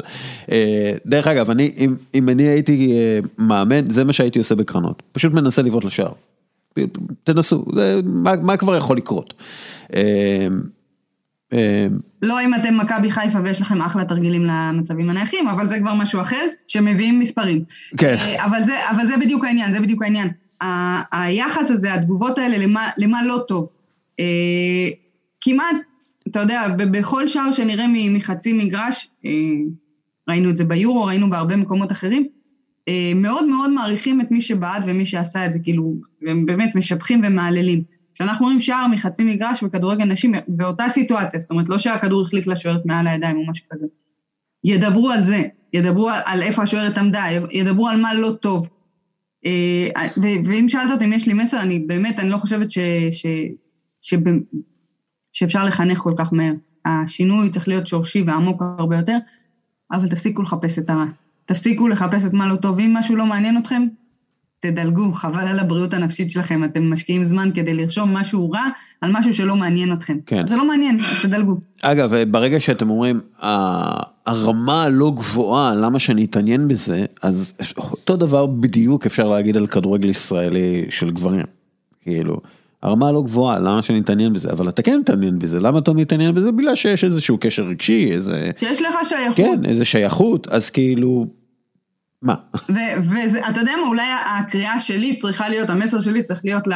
אתה יודע, מקבלי החלטות, אני עושה מירכאות באוויר, כי, אף, כי תמיד אומרים מקבלי החלטות ולא נוקבים בשמות ספציפיים, אבל תיצרו את השייכות הזאת, תיצרו את השייכות הזאת, תשייכו. ת, אמרנו, יש לכם עתיד אתם יכולים להגדיל את ההכנסות שלכם, אתם יכולים להגדיל את הקהילה שלכם, אתם יכולים לקבל עוד ערכים למועדון ולמותג שלכם ברגע שאתם מכניסים, אני אומרת מכניסים כי, כי הדלת סגורה כרגע, אה, נשים, ילדות, נערות לתוך המועדון שלכם. ואז הם ייצרו את השייכות, ואז אתם תראו את זה, כי, כי אני יכולה להגיד לך שאוהדי הפועל כבר לא מדברים ככה על קבוצת הנשים שלהם. כן. ולפני זה הם כן דיברו. כן. אמ, ושוב, ברגע שאין עניין במשהו, צריך תמיד לבדוק את המוסדות שאחראים לדבר הזה. ככה, ככה אני רואה את זה.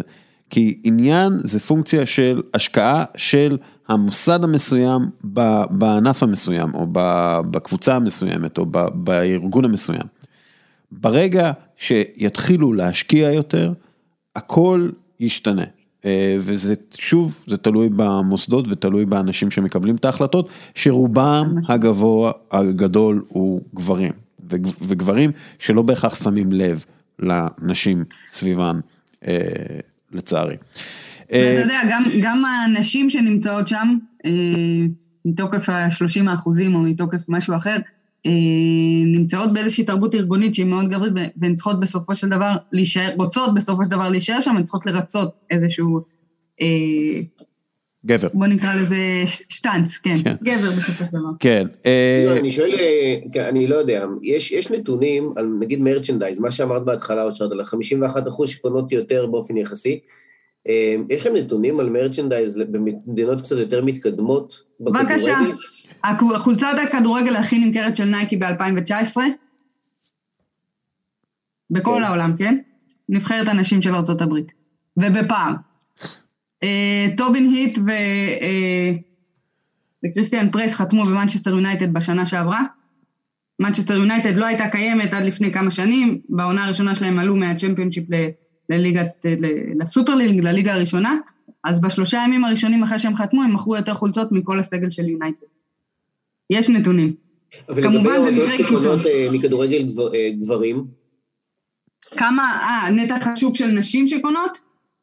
כן, כאילו במדינה שעשתה את הקפיצת מדרגה עם יותר אוהדות, זה... כדורגל גברים אני מדבר. כן, זה, זה לפי דעתי קשה מאוד אה, לדעת, בגלל שהרבה קניות הם לא אונליין ואתה לא, וקשה לדעת, קשה לדעת. אבל כן אתה יכול, יש מספרים, אין לי אותם כרגע, אני, אז שעשינו את הסקירה הזאת, שברגע שכן נפתחת האופציה, בלי קשר לקבוצות נשים, כן? קבוצות גברים שמוכרות מרצ'נדייז, בגז, נגיד חולצה בגזרה נשית, כן ההכנסות עולות, זאת אומרת קונים יותר. גם אם זה אה, גבר קונה מתנה לחברה שלו באחד על אחד בוולנטיין, בסדר? אבל כן קונים יותר. זאת אומרת, אתה מוציא כסף על, על גזרה חדשה. כן, אני קונים. הזכרתי בפרק אחר, אה, קופץ לי עם אורי יוגב, שהוא היה בממונה בתקציבים, וניסו לשכנע אותו באנרגיות אה, ירוקות, אבל לא דיברו איתו במשהו, בשפה שהוא מבין, שזה כסף. ו, ואולי זה נכון, במקום השפה של רגע, גם, גם לנו מגיע, לבוא ממקום של עוצמה, ממקום של כוח, להראות נתונים. זה קורה. שבסוף הכסף. הוא זה שמדבר, ודרך זה לעשות את השינוי המיוחד. אתה מוזמן לשמול, לשאול את, אה, את איתמר צ'יזיק, שפעם אחת ענה לאחת האוהדות, אה, תקני במידה שמאל של גברים, כדי שיתאים לך, למה מה קרה כש, כשהם, כן, בסופו של דבר השתכנעו אה, להוציא גזרת נשים לחולצות שלהם, ומה הסולד אאוט ראשון בכל עונה. לא יודעת אם זה קשור לכמות שהם מוציאים, אבל זה עובדתית. על זה אולי צריך יותר לדבר כדי לייצר שינוי והשפעה. נכון, תשמע, מה שאנחנו מדברים בפגישות וברמות הגבוהות, זה זה. אה, וגם, אה, אנחנו כאילו אוהבים, אנחנו אנשים שבאים ו... ומדברים מספרים, אנחנו אוהבים תמיד להגיד את זה. אה, ו... ומראה שאתה יודע, מחקר שנעשה שנה שעברה, דסקל, אתה שלחת לי אותו, שאומר שאוהדים של אה, קבוצות נשים, זאת אומרת ספורט נשים, יקנו אה, יותר, ב-25% יותר, סביר שיקנו יותר מוצרים של מי שנותן חסות לקבוצת הנשים. זאת אומרת, גם לתת חסות לקבוצת נשים בסופו של דבר יוצרת לך איזושהי זהות, איזה, איזה שהם ערכים שאתה לא תקבל במקום אחר. כמו סופר פארם אה, עם אמנט. יפה, וזה, וזה הנתון הראשון שאני אומרת בכל פגישה. שיבינו שיש, שיש ערך. אגב, היה לפני עשור כמעט אה, מחקר שהראה ש-37% מכל האוהדים של הכדורגל באירופה הם אה, נשים, וה-37% האלה אחראים ליותר מחצי מהרכישות של מרצ'נדייז ביום משחק. אה, זה ברור, אז... ברור. אני יכול לתת עוד דוגמה, או שאת מכירה את הגראס רוץ, את הפרויקט בהתאחדות? בטח. אז אז uh, העברתי שם כמה סדנות, וכבר האנשים עצמם הם יודעים להגיד שהם רוצים להתמקד בבנות הצעירות, כי יש שם uh, אוקיינוס כחול, uh, שוק uh, בתולי שאף אחד לא נכנס, ועם הרבה פחות תחרות, וגם אפשרות לייצר מרווחי, uh, שולי רווח יותר גדולים. בסוף, בסוף זה הכסף, בסוף זה דרך נכון. העוצמות, ו, ופחות דרך מגיע לי, אני חושב שאפשר לייצר השפעה הרבה יותר גדולה מה, מהזווית ראייה הזאת. נכון, זה, זה באופן כללי זה מה שקורה, ואנחנו יודעים שכסף מניע את, ה, את העולם ואת עולם הספורט, עולם הכדורגל. כשאתה מגיע, כשאתה מקבל מקום בשולחן בסופו של דבר, אתה כן אומר את, ה, את הדברים האלה. אה, אני חושבת שהגישה שה, או הדברור של המגיע לי, הוא קשור הרבה יותר לכספים הציבוריים ולמה שקשור למה שהרגולטור אמור לעשות. אני לא מדברת על, על כספים פרטיים ואני לא מדברת על השקעות uh, פרטיות, ומה שקשור, כן, מגיע לי, מגיע לילדות שוויון הזדמנויות. וברגע שעל כל שקל ששמו על כדורגל נשים, שזה כולל ילדות ונערות, שמו 800 אלף על כדורגל גברים, אז אתה מבין שהמדינה פה כשלה. כשלה כישלון חרוץ, אין שוויון הזדמנויות, לא קרוב לזה. אמ, טוב, בוא, בוא... אמ, ניב, רצית לשאול אה, את אושרת אה, שאלות על מנהיגות. אה, כן. אושרת אה, בין השאר היא גם מנהיגה, היא גם, אה, קפטנית, שחקנית, שוב, שחקנית ותיקה ומאוד מנוסה בכדורגל שלנו, שיחקה גם בחו"ל, אז יאללה, תשאל. כן, קצת נגענו בזה כשראיינו את שני הרשקו ומאמן, שמאמן נשים וכו'. ומעניין בהיבט של מנהיגות, מהניסיון שלך, מה זה אומר להיות מנהיגה בקבוצה של נשים? זה, זה, זה, זה שונה משהו אה, מלהיות מנהיג בקבוצה של אה, גברים? אה, יש, יש צרכים מסוים, מסוימים שה, שהמונהגות צריכות מהמנהיגה שהם שונים מגברים, או שזה, או שזה אותו הדבר? אז אני יכולה להגיד לך שמן הסתם לא הנהגתי קבוצה של גברים. אה, כן, אה, הנהגתי, אתה יודע, זה לא זה, אבל כן הייתי במנהיגה בקבוצה מעורבת. אה, אז, אז אני יכולה לספר על ההבדלים האלה. כן צריך יותר חיבור רגשי. מה זאת אומרת? אני אתן דוגמה, זה לא קרה, אבל אני אתן דוגמה כדי להדגיש את זה. שאם אני אומרת, אוקיי, צריך לעשות עכשיו את האימון הזה, את הסוג של הדבר הזה, למרות שזה קרה לנו פשוט, אין מאמן, לא הגיע וזה, אנחנו צריכים לצאת ולעשות את האימון ולעשות א', ב', ג', אז אם אני אהיה בקבוצה מעורבת, אז סביר להניח שאני אתן את הסיבות הרבה יותר אה, גם לוגיות וגם אה, פיקודיות. אנחנו יוצאים לעשות את האימון הזה עכשיו, אוקיי? שאם אני אהיה בקבוצת נשים, אך ורק נשים, אז אני אתן סיבות שהן גם לוגיות, גם יותר רגשיות, ולשון הפנייה שלי תהיה אומנם אסרטיבית, אומנם אני, אני כן אפקוד משהו, אני אגיד שאנחנו עושים את זה, אבל השפה שלי תהיה יותר רכה, יותר עדינה, יותר מסבירה. אה, וברגע שיש חיבור רגשי, אגב, התוצאות הן גם שונות. כי פה יכול להיות שיסכימו אותי או לא יסכימו אותי, לא משנה מה אני אעשה. פה אני יודעת שאם מישהי מתחברת ו- ומונהגת, היא עושה את זה עד הסוף. וזה גם, אני מאמינה ששמעתם משני, ו- ומי שאימן נשים או גברים, יגידו לך שנשים הרבה יותר מסורות ומוכנות לעשות את, את מה שנדרש מהן עד הסוף ברמה קיצונית, ברמה של חיילות ממושמעות. אני רואה את זה עכשיו, אני עוברת איזשהו תהליך עם הדיאטן שלי, שהוא עובד גם עם ספורטאים, גם עם ספורטאיות, והוא אומר, אין מה, כאילו, המחויבות אה, ורמת המסירות היא שונה לגמרי. להגיע אליהם זה קצת שונה, זה אני מסכימה. אז אולי זה בסוג המנהיגות, אנחנו כן צריכים להשתמש לא שהשפה היא שונה מדי, לא שהיא תהיה מתחנפנת מדי, ויאללה. את יכולה לתת דוגמה, כאילו, אני מנסה להוריד את זה לקרקע. מה, מה זה אומר שפה שהיא יותר רגשית? אם יש לך איזו דוגמה שנבין דרך זה. תן את הדוגמה שנתתי. אם יש אימון, לא משנה מה קרה, צוות האימון לא הגיע, או הצוות המנהל לא הגיע, המעטפת, התמיכה. אבל אנחנו עדיין צריכות לצאת ולעשות, לפחות בוא נספיק לעשות את החימום, כדי שהם יגיעו, לא ייקח לנו מהזמן, זמן המגרש שלנו קצוב, אולי זה דברים שלא נתקלים בהם ב, אה, בכדורגל גברים, אבל, אבל אצלנו, אצלנו זה קורה. אז אם הייתי בקבוצה מעורבת, הייתי אומרת, יאללה, עכשיו הולכים לעשות חימום, ושיגיע, אז כדי שלא נבזבז אה, זמן מהאימון. בקבוצת נשים, אני, אני גם אגיד את זה, אני אגיד את אותו המסר, אני אגיד, אנחנו צריכות עכשיו לצאת לעשות חימום, כי אחרת זה ייקח לנו מחשבון הזמן שלנו. אה, לא מעניין אותנו מה היחס שנותנים לנו, יכול להיות שמי שלא הגיע לאימון מזלזל בי ובזמן שלי, נכון? וכבר פניתי לקטע הרגשי יותר. אה, אבל זה לא, זה, אני לא מזלזלת בעצמי, אני מכבדת מאוד את מי שאני, את הספורט שלי, את המקצוע שלי, ולכן עכשיו אני יוצאת לעשות חימום. כן. לכן עכשיו אנחנו יוצאות לעשות חימום, וכולן יבואו. בעוד שאם אני אגיד, לא משנה איך אני אגיד את זה בקבוצה המעורבת, אה, יגידו מה, סליחה על הביטוי, קוסמק, מה, הם לא הגיעו, למה אני צריכה לעשות, לצאת לעשות חימום? כשהם יגיעו, יגידו לי מה לעשות. או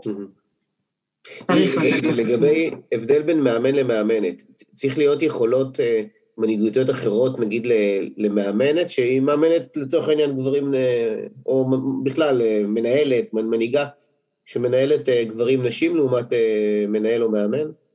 אז, אז לגבי מאמנת, אני לא יודעת להגיד, כי לצערי עדיין לא יצא לי להתאמץ אצל מאמנות יותר מדי. אני יכולה להגיד לך ש, שכן, אנחנו כשחקניות, אנחנו כנשים, הרבה יותר חשדניות כלפי נשים. שוב, זה תוצר של אותה תרבות. אותה תרבות שכאילו, רגע, היא באה, זה המקום שלה, אפילו נשים חושדות בנשים, אני אגיד את זה ככה, או, או נגועות, לא בשנאת נשים, אבל מסתכלות באופן חשדני יותר, כי החשדנות ממה היא נובעת? מה, מקורות הידע שלי שהיא תגיד לי מה לעשות מהמקום הזה? מאיפה זה מגיע? כן, אני, זה כמו ששואלים אותי למה אין מספיק אה, מאמנות בשוק, שוב, גם אני לא אמנה אותי אישה. אני חושבת שזה רק עניין כרונולוגי. שאם נשים משחקות כדורגל באופן מסודר בישראל מ-98, אז צריכות לסיים את הקריירה ואז להיות מאמנות. אז זה עוד לא קרה, זה יקרה, זה קורה, יש עכשיו הרבה יותר מאמנות בשוק מאשר לפני שנתיים או שלוש, אבל זה עוד לא קרה.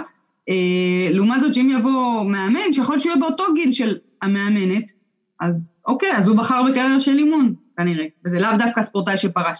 אין לנו מאמנות כדורגל שלא שיחקו כדורגל. זה גם נורא חשוב להגיד את זה. אין, זה כמו שאין בישראל, אין שחקנית כדורגל טובה שלא משחקת כדורגל. חוץ מאלה שפרשו בגלל המצב כרגע. אז החשדנות היא נובעת גם מעד כמה יש לה את, ה, את היכולות, זה נובע מעוד אה, מקורות?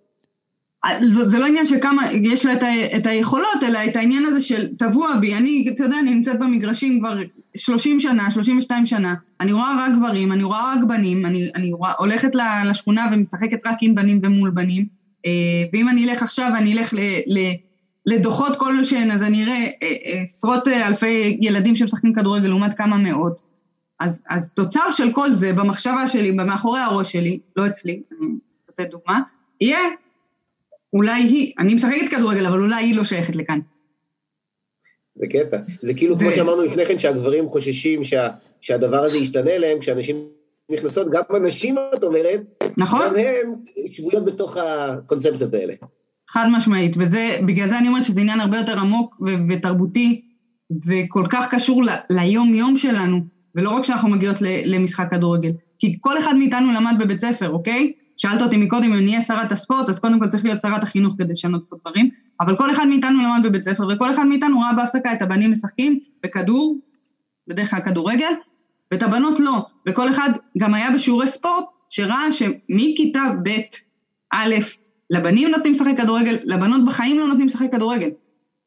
אני במצב שלי, אה, קודם כל הייתי בכיתת ספורט שהיא כיתה מעורבת בחטיבה, שזה תמיד טוב, אבל בתיכון שהגעתי, הגעתי לשיעור הראשון, יש פה איזה גילוי נאות, המורה לספורט שלי הייתה אשתו של אבא שלי, כאילו, היא הייתה מורה לספורט שלי, עדיין אשתו של אבא שלי.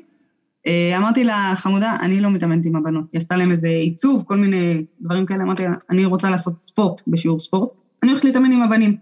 אז אולי אני הייתי מספיק חזקה מנטלית גם להיות בת בקבוצה של בנים, אבל זה הרגיש לי, זה מה שעשיתי כל החיים שלי בערך שהייתי בכדורגל. אז עשיתי את זה, ו- וכן, זכיתי לגעת בכדור, בניגוד להרבה אחרים. כשאני הייתי, כשלמדתי חינוך גופני, שהלכתי לבית ספר, יש לך, אה, אה, אתה, שבועיים בשנה אתה מחליף את המורה לחינוך גופני, ואתה מכין את המערכי שיעור ואתה מעביר אותם. סיפרתי את הסיפור הזה כבר, אני באתי ואני מכינה שיעורים אה, על כדורשת, לא כדורגל, לא כדוריד, לא כדורסל. והמורה אומרת לי, הבנות, הבנות, התלמידות, לא מתעסקות פה במשחקי כדור. אם את רוצה, תעשי להם שיעורי עיצוב חיטוב וכאלה, כושר גופני. אז אם מכיתה א' הם לא נוגעות בכדור, כי... והיום גם מפרידים בין בנים ובנות כבר מכיתה א', שזה הזיה מוחלטת, ובחטיבת ביניים, אם אתה לא בכיתת ספורט, אז גם... א' מפרידים בין בנים לבנות? אני... כן, בשיעורי חינוך גופני כבר מפרידים. אוקיי, לא, לא, לא מכיר את זה, אוקיי. ו, וגם בחטיבת ביניים, ואז שבאים, ובסופו של דבר, שהם מסיימים איתכם כביכול את מערכת החינוך, אתם עדיין לא נוגעות בכדור, בכלל, חוץ מכדור ספוג איפשהו ב, שמלמדים אתכם מחניים ב, ביסודי, אז מה אנחנו מתפלאים בכלל? זה הרבה יותר עמוק. כן, ניב, אתה רוצה לשאול משהו על תחרותיות נשים? כן, הייתה שיחה, קרן טראמפ, קרן שהיא מעודדת טיפוח מצוינות בתחום של מדעים ומתמטיקה, הייתה שיחה עם, עם המנכ"ל והוא, והוא אמר משהו שקצת הפתיע אותי בהתחלה, הוא דיבר על זה שבמחקר שהם עשו, הם מצאו שדווקא בנות יותר תחרותיות מבנים, שזה אחד, כאילו קצת, קצת הפתיע אותי, והדבר השני זה שהם יותר קשה להם להתמודד עם כישלון. הוא, הוא לא לקח, הוא לא מגיע מהספורט, הוא מגיע מהעולם כן. של המדעים והמתמטיקה, ובגלל זה רואים אחוזי נשירה יותר גדולים. בגלל הקושי הזה באמת להתחרות עד הסוף, לשים את עצמי, כאילו, ויאללה, קדימה להתחרות, ו- ומכאן הוא לוקח לאחוזי נשירה גבוהים. אז אחד, מאוד מעניין אותי לשמוע ממך, אם את מתחברת לזה גם לפן של הבנות יותר תחרותיות, וגם להיבט של ההתמודדות עם כישלון ואחוזי נשירה שיש לבנות בספורט. אני מתחברת לזה שהן יותר תחרותיות, שוב, מההיבט התרבותי הרבה יותר, כי הן צריכות פשוט להוכיח את עצמן יותר. אז אתה רוצה להיות הכי טוב שאתה יכול להיות, הכי טוב שאתה יכול להיות יחסית גם לאחרות. כי אם אתה תיקח את אה, אחוזים של נשים במשרות, בבחירות יותר, אז האחוזים הם נמוכים. זאת אומרת שאחוזים יותר נמוכים מכלל האוכלוסייה מגיעות בכלל לתפקיד הזה. אז אם אני צריכה לבחור אחד מתוך עשרה גברים ואחד מתוך אה, חמש נשים, אז אני צריכה להיות יותר טובה. אז מתוקף זה אני אהיה גם יותר תחרותית בכל דבר אגב. אה, גם מה שקשור, אה, גם מה שקשור בספורט, ולא סתם אמרתי שאם יש לך מאמן או מאמנת שימנו נשים וגברים, תמיד יגידו לך שהנשים הן יותר מסורות לעניין ויותר באות גם עם תשוקה, אבל גם בהשקעה הרבה יותר גדולה. לגבי אחוזי הנשירה, ההתמודדות עם כישלון יותר נכון להגיד, אני חושבת ש... אני אקח את זה לספורט, אני לא יודעת בתחומים שהוא דיבר עליהם, אין לי ניסיון בזה, ניסיון יותר מדי גדול.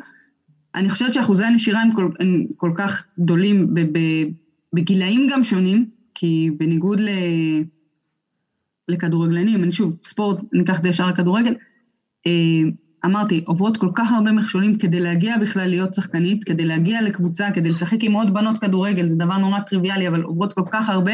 ברגע שבמקצוע עצמו יש מכשול, קטן כגדול, זה כבר שובר. זה כבר, די, אין לי כוח להתמודד עם זה. גם אני הייתי קרובה לפרישה, בגיל 21 אם אני לא, 22, בגלל מה שיש ב, ב, בתחום. נסעתי לאליפות אה, אסא באילת, נפצעתי שם בברך, חזרתי לקבוצה שלי, המאמן שיקר ואמר שהוא לא שחרר אותי בכלל לאליפות אסא. אה, המועדון אמר, אני לא מוכנים, לא נשלם לך, לא, לא את השיקום, לא את הזה, לא פה, לא שם. די, נו, בחייאת, מה יש לי להתעסק בזה? תפרשי. הייתי ב- בלימודים, אז אמרתי, לכי, תלמדי, תעשי... אין לך מה להתעסק עם זה. למזלי, הלכתי להודיע למאמן נבחרת שאני פורשת, ואז ראיתי את השחקניות מתאמנות, ואמרתי, אין מצב שאני מוותרת על זה. כאילו, אני רוצה לשחק, אז מה, בגלל איזה שקרן אחד אני אפסיק לשחק כדורגל? כאילו, זה אין מצב. כן. אה, אבל זה כן, זה, בכל רמה אחרת, זה, זה יכול להיות נקודת השבירה שלי. ושוב, לא בגלל אה, דברים ש, מאוד גדולים שקורים בענף שהם לא קורים טוב, אלא בגלל שעברתי כל כך הרבה כדי להיות שחקנית, אני עושה כל כך הרבה, אני, אני נלחמת, אני, אתה, אתה יודע, אמרתי, יצאתי לאליפות אסא כי אני מחויבת, אני מקבלת מלגה על זה. זאת אומרת, אתה לא יכול להיות גם סטודנטית וגם כדורגלנית, כי אין לך זמן לעבוד, והכדורגל לא, אפילו לא מספק לך את השכר לימוד. אז אז גם הייתי עובדת בלילות, ו- ומלא דברים, ואני עוברת כל כך הרבה כדי להיות שחקנית כדורגל, אז ברגע שיש מכשול איפשהו, איזה כישלון גם, שיכול להיות כישלון ספורטי ויכול להיות כישלון אחר לגמרי, אז זה כבר יכול לשבור. אז אני מאוד מבינה את, את העניין הזה של הנשירה מוקדמת, שקשור לי, להתמודד עם כישלון, לאו דווקא התמודדות חוזרת ונשנית עם כישלון, כי, כי בספורט אתה, אני חושבת שזו ההתמודדות הכי גדולה עם כישלון, כי אתה עובר את זה אימון אחרי אימון. אתה לא כל הזמן בועט לשער ומכניס גול, יש לך כישלון. חוזר וחוזר, אתה פשוט לומד איך להתמודד עם כישלונות ואיך לקחת את הלקח מה, מהכישלון. כן. אגב, למה עברת מכדוריד לכדורגל? תמיד רציתי כדורגל, לא הייתה קבוצה. לא היה פה אה, קבוצות. כדוריד היה ברירת מחדל בהתחלה? כן, וגם היו נורא מתעצבנים עליי המאמנים שהייתי מקפיצה את הכדור עם הרגל בעניין כדוריד. זה כאילו, אבל באיזשהו שלב הם הבינו, תשמעו, זה מה שהיא עושה, זה מה שהיא רוצה לעשות, כאילו, זה לא... כן. זה גם, את יודעת, העניין הזה של אה, שאין ל, לילדות את האפשרות לשחק כדורגל, אפילו כשיש מגרש ויש כדור, אה, אבל בגלל שהן בנות הן לא מקבלות את האפשרות, זה, זה כאילו פוגע אה, חברתית, לא רק ספורטיבית בבנות. ברור. כי לא, לא רק, זה פוגע בכישורים שלהן. כי אנחנו יודעים שגיוון בענפי ספורט ובכלל, בקרב ילדים זה אחד מהדברים הכי חשובים לפיתוח ילד. אז כלומר, אם אנחנו רוצים לפתח אה, ילדה, כמו שאנחנו מפתחים אה, ילדים, אז אנחנו צריכים לתת לה את האפשרות לשחק כדורסל ולשחק אה, כדורגל ולעשות התעמלות ולעשות אתלטיקה. בדיוק דרך אגב, כמו שאנחנו צריכים לתת אפשרות לבנים לרקוד ולעשות התעמלות, מכשירים וכאילו.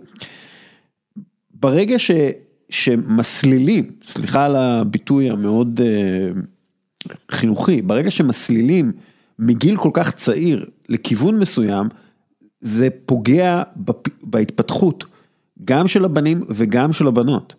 ו, וצריך בגלל זה uh, לעבור, להעביר את מערכת החינוך או מערכת הספורט בישראל, מהפכה סוג של, פשוט לא לאפשר את הפיצול הזה בין בנים לבנות בגיל כל כך צעיר, כן לאפשר לבנות לשחק כדורגל, כי יכול מאוד להיות ש...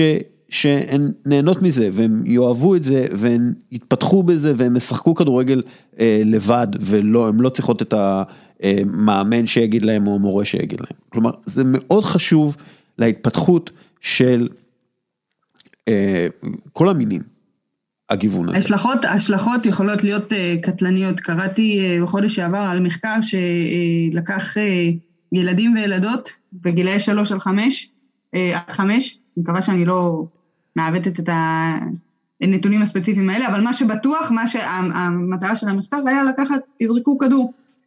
ואז ראו שהילדות, עכשיו זה מתוקף ההבניה החברתית הזאת ומה שאנחנו מצפים מילדות להיות יותר נשיות, שזה אומר יותר סגורות, יותר עדינות, יותר קטנות, הן לא השתמשו בכלל בכל הטווח של הזריקה, לא לקחו את היד מספיק לאחור, לא, בכלל לא השתמשו בגוף שלהן. אה, עכשיו אם הן עושות את זה בזריקת כדור, אז הן עושות את זה גם בהליכה, גם בריצה, לא משנה מה. ובסופו של דבר אתה מקבל אנשים בוגרים, נשים בוגרות, שהגוף שלהן חולה, הגוף שלהן מעוות, עכשיו אנחנו מדברים על עניינים של תרבויות והכל, אז אנחנו נורא יודעים לבקר את, את הסינים והסיניות, שהם אוהבים את הכפות רגליים קטנים, קטנות, אז הם שמים את הנעליים המיוחדות שמונעות מהרגל להתפתח, אבל מה זה שונה? אז אנחנו לא שמים, לא קושרים לילדות את הידיים, אבל אנחנו בדיוק גורמים להם לעשות את זה. זה ההבניה החברתית שגורמת לנו לגדל דורות שלמים של אנשים שהם חולים. אותו דבר אגב, בפיתוח גוף לגבר, אגב בריאות אמרנו היא רעילה לשני הצדדים, אם מצפים מגבר להיות גדול ומפותח ושרירי ויש כאלה גם א' או שלא יכולים, ב' כאלה שזה לא טוב להם, וג' ראינו את, הרעילות שבדבר הזה והשימוש בחומרים אסורים ומה קורה בסופו של דבר כדי לקבל שריר יותר גדול. כן. אז זה, זה, ההשלכות הן הרסניות הרבה יותר. כן. אמ, ודרך אגב, כאילו, ידוע על אה, כדורגלנים, ש... הלכו לריקודי בלט אה, בשביל לשפר את הגמישות ואת הטווח שלהם וזה נורא עזר להם בקריירה. אה, למרות גם ש... פעם פילאטיס היה נחשב מאוד מאוד אה, נשי והיום אתה רואה את כל הספורטאים בעולם עושים פילאטיס. כן, כן. טוב עוד משהו? אני יכול להגיד עוד משהו, כאילו, כן. אני מקשיב לעצמנו מדברים ואני רואה את הילדים, את הילדים הקטנים, לא, לא יודע אם אתם חשופים לזה, אני גם לא מכיר ברמה המחקרית מספרים, אבל הרבה מאוד אה, ילדים אה, לא מגדירים את עצמם. אני בן, אני בת. עכשיו, בדור הנוכחי, כאילו. כן, כן, יש שינוי כן. מאוד גדול, וכאילו השיח שלנו, תוך כדי אני גם חושב על מה שאני רואה בקרב הילדים הצעירים, גילאי א' עד, עד ו' נגיד, וזה בפער. כאילו השיח שלנו ומה שקורה במציאות עם החבר'ה הצעירים, יש אה, אי התאמות. השיח אה, שלנו מיושן, אבל הוא עכשווי. זאת אומרת, הוא מדבר על הדור הנוכחי של הנערים ונערות, הדור הבא כמובן כבר יהיה משהו אה, שונה, אבל אולי גם ההגדרה הזאת, אתה יודע, של פעם בטופס ממשלתי היית יכול לסמן רק אם אתה זכר או נקבה, היום זה כבר משתנה.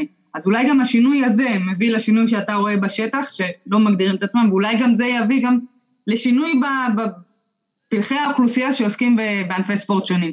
כן, אגב... אני זוכר בכיתה ה', הרכז הכי טוב בכדורד הייתה רכזת, שמה את כולם בכיס הקטן. אה, בטניס, בכיתה ג', הטניסית הכי טובה בי פאר לעומת האחרים הייתה אה, בת לעומת הבנים. הם גם, הבנות מתפתחות אה, יותר, יותר מהר, כן. כן, אז ככה שהם, אני מבין את המחקרים שאת אומרת, אבל בחוויה שלי, כי אני לוקח ממש אחורה, חוויה מאוד אה, מעורבת. כן, גם, אבל אל תשכח שבדורות שלנו גם היה נורא טבעי להיות בחוץ וילדות טיפסו על עצים. היום לא ילדים ולא ילדות עושים, עושים את זה. זאת אומרת, כן. בחוויה שלנו, תיקח את, ה, את הדור שלי, את הדור של, שלפניי, אז uh, נשים גם יודעות לעשות דברים, uh, כאילו uh, עבודות, מה שנקרא, בבית וכל מיני דברים כאלה, תיקונים קטנים, זה לא קורה בדורות שאחרי זה. אגב, גם לא הבנים, כן? אבל זה לא קורה בטח אצל, ה, אצל הבנות בדורות שאחרי זה. אמ, כן, אגב, אנחנו כאילו, כאילו, זה, זה, זה מצחיק להגיד את זה, כן, אבל אמ, בסופו של דבר זה כל כך תלוי אמ, באדם הפרטי, ש, שמקבל החלטה איך להתייחס לבת שלו, ואיך להתייחס אה, לבן שלו. ופה אני קורא למאזינים, אל, אל תתייחסו אחרת, כלומר, תהיו טובים לשניהם, ת, ת, תעזרו לשניהם אה, להגיע לגיוון אה, תנועתי ולגיוון אה, אה, חווייתי, אה, ואל תגדירו אותם כל כך מוקדם. אני חושב שזה כאילו העניין הכי ברור, שזה נורא מצחיק, כי האנשים שאומרים, שאנשים שמאוד מתנגדים לזה שילד יחליט שהוא ילדה, כן, או נכון? כאילו יש, יש את העניין הזה, דיברנו עם רועי אוחנה על זה, שכאילו הוא מגיל שלוש הרגיש כמו, היא מגיל שלוש הרגישה כמו אה, גבר ועכשיו הוא, הוא גבר. אה, אה, דרך אגב פודקאסט מאוד מומלץ להאזין לו, אה, רועי אוחנה באחת על אחת, אה, מישהי שאני מכיר עושה את הפודקאסט הזה, זה פודקאסט, אה, אבל כאילו הם כל כך אובססיביים שאל תיתנו להם להגדיר את עצמם והם הכי רוצים להגדיר, לא, את בת, את בת מתשעה חודשים, אתה בן מתשעה חודשים, כלומר זה, זה כאילו, הם אומרים, אל תגדירו, אל תיתנו להם להגדיר ואנחנו רוצים להגדיר, אז זה כאילו הצביעות שאני, שאני מזהה כל הזמן, אה, אז. כן, אבל אתה, אתה, תנו להם את הגיוון, כאילו אל תגדירו, כן. תנו להם את הכיוון, תנו להם את ה... תחנכו אותם להיות אנשים טובים, זה לא משנה אם הם בן או בת או, או, או בן בת, או, זה לא משנה, זה לא משנה, שיהיו אנשים טובים. אני חושבת שגם השינוי הזה התרבותי שקרה בעשורים האחרונים, שיש את ההבדלה הזאת בין מין ובין מגדר, כן. גם תרמו הרבה, הרבה לשיח הזה ותרמו, בוא נגיד שלא היו קללות אה, טרנספוביות לפני שהיה את ההבדל הזה, שנעשה את ההבדל הזה, שזה בא לידי ביטוי בשיח הציבורי. אז זה גרם לנו לעוד איזשהו פילוג ועוד איזשהו כן. צורך או דרך לשנות ולבדל את עצמנו מאחרים. אגב, יש אה, לא מעט מחקרים אה, שמראים שבעצם ההבדל בין אה, קונסרבטיביות לליברליות זה היחס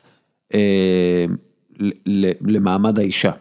כלומר, ברגע שאתה חושב שהאישה צריכה להיות במקום מסורתי, כביכול, אז אתה נוטה ליותר אה, קונסרבטיב, קונסרבטיביות, וברגע שאתה חושב שאישה היא צריכה להיות אה, אדם רגיל ונורמלי, שחי את חייו אה, כמו אדם רגיל ונורמלי, אז אתה טיפה יותר ליברלי בגישה שלך. טוב, הגענו עד מחקרים כאלה, אושרת. כן. as always, pleasure, תמיד כיף. גם לי. תמיד אה, כיף. גם אם לקח הרבה זמן מהפעם הקודמת. כן, לקח הרבה זמן, אה, ואפשר להאזין לך אה, גם בציון שלוש, ואת בספורט אחד, ואת בעמוד הפייסבוק שלך, שדרך אגב פתחת, אושרת קיני. כן. ניב, אנחנו, אני מתאר לעצמי ששבוע הבא אנחנו ניפגש אולי אפילו, לא וירטואלית. יאללה, קדימה. טוב, תודה רבה, תודה רבה לשניכם. תודה, תודה שי. ביי ביי. ביי. ביי ביי. ועכשיו לרגע האהוב עליי בשבוע, לדבר עם הבוס. וואו, זה הרגע האהוב עליך בשבוע. במיוחד השבוע הזה, שבוע של בידוד וילד בבית ו... כן, כן, כן, you feel me בשבוע הזה בעיקר. כן. אה, תקשיב. פתאום הדברים שלי לא נשמעים כל כך משוגעים. תקשיב, מה שאנחנו הולכים לעשות עכשיו זה אני הולך לתת לך אה, לדבר, כי אתה תדבר, אוקיי? על, על, מות, על ספורטאים שמותגים בישראל, ומה זה אומר. כי יש לך תיאוריה, אוקיי? כן. אה, ונתחיל, יאללה. תל מי הדבר. אני מקווה שזה יהיה לפי סדר, אה, מה שנקרא ללא סדר חשיבות. ברמת העיקרון מותג, לא רק של ספורטאי, בכלל כל מותג, ממה הוא מורכב? מרפרטואר מקצועי של אותו בן אדם, לא משנה באיזה תחום, מדעים, אקדמיה, show business, ספורט, כל תחום שיש בו מצוינות, כמות הכלכלה שהוא מייצר בעצם, והמסר שהוא מעביר. זה ככה התאגידים שהם בוחרים את דוד ג'ינולה לג'ילט, סליחה על הרפרנס הניינטיזי. כן, ג'ילט the best a man can get, ג'ינולה, איזה יפה הוא היה דוד ג'ינולה. אוקיי, ושיער מהמם. הוא היה הכי יפה בהיסטוריה לדעתי. ושיער מהמם. מהמם. כן. וגם אה, כשהוא היה מגולח, איזה, וואו, איזה, איזה אכיל הוא היה. בקיצור, כשבאים לייצר מותג כמו דוד ג'ינולה, היו אז, אה, אם אתה זוכר, רונלדו, היה רומריו, היה בבטו, היה כל הברזילאים היו מותגים יותר גדולים מבחינת מצוינות. אבל הוא בא לייצר מסר של אירופאי נקי בעל אמצעים. לא משנה, אה, דעה זה היה לגיטימי. עכשיו, היום פשוט עושים את זה בלי להגיד אה, בריש גלי. עכשיו, מה הבעיה בישראל? בישראל המצוינות דווקא יש, כי מצוינות בוחנים אותה בזעיר אנפין, יחסית לסביבה שאתה נמצא בה. אז אצילי, זהבי, בוזגלו, בטח אה, כוכבים אה, מהשנים האחרונות, הם היו מותגים שנחשבו מצוינים אה, במדד ישראלי, בוא נגיד ככה. אממה, המסר שהם דלברו היה תמיד שונה בתכלית השינוי מהתוצאות שהם שידרו. זהבי, בניון, בוזגלו, כולם היו פסאודו-בכיינים פרימדונות, למרות הכישורים המעולים. ואז זה יצר דבר שיצר להם חסם בעסקים. ואז היה היזון חוזר. הכלכלה גם ככה לא גדולה בישראל. המסר שהם מעבירים לא מתאימים, אי אפשר לעבוד על אנשים, אי אפשר עכשיו לשים את זהבי, להיות, אה, אני יודע מה, קמפיין של משהו חוץ מאופנה, הוא לא ידבר למגזרים אחרים, בגלל ש, שיש בסוף דברים שהם אינטנג'יבל. כלומר, שבישראל, לא היו פונים לזהבי בשביל פרסומת לבנק השקעות. never, אוקיי. never, never. עכשיו, גם האלה שהצליחו, בדיוק צחקתי איתך אתמול, אני חושב שהמאזינים גם צריכים לדעת את זה, שהמותג למשל, כמותג, באמת כמותג stand alone הכי גדול היום במדינת ישראל, זה דווקא שחקן מליגה לאומית, מהפועל אשקלון, בשם בוזגלו. הוא למשל, אה, אה, אחרי הישרדות, נהיה מותג, אמנם לא כהיותו כדורגלן, אבל twist of fate גרם לזה.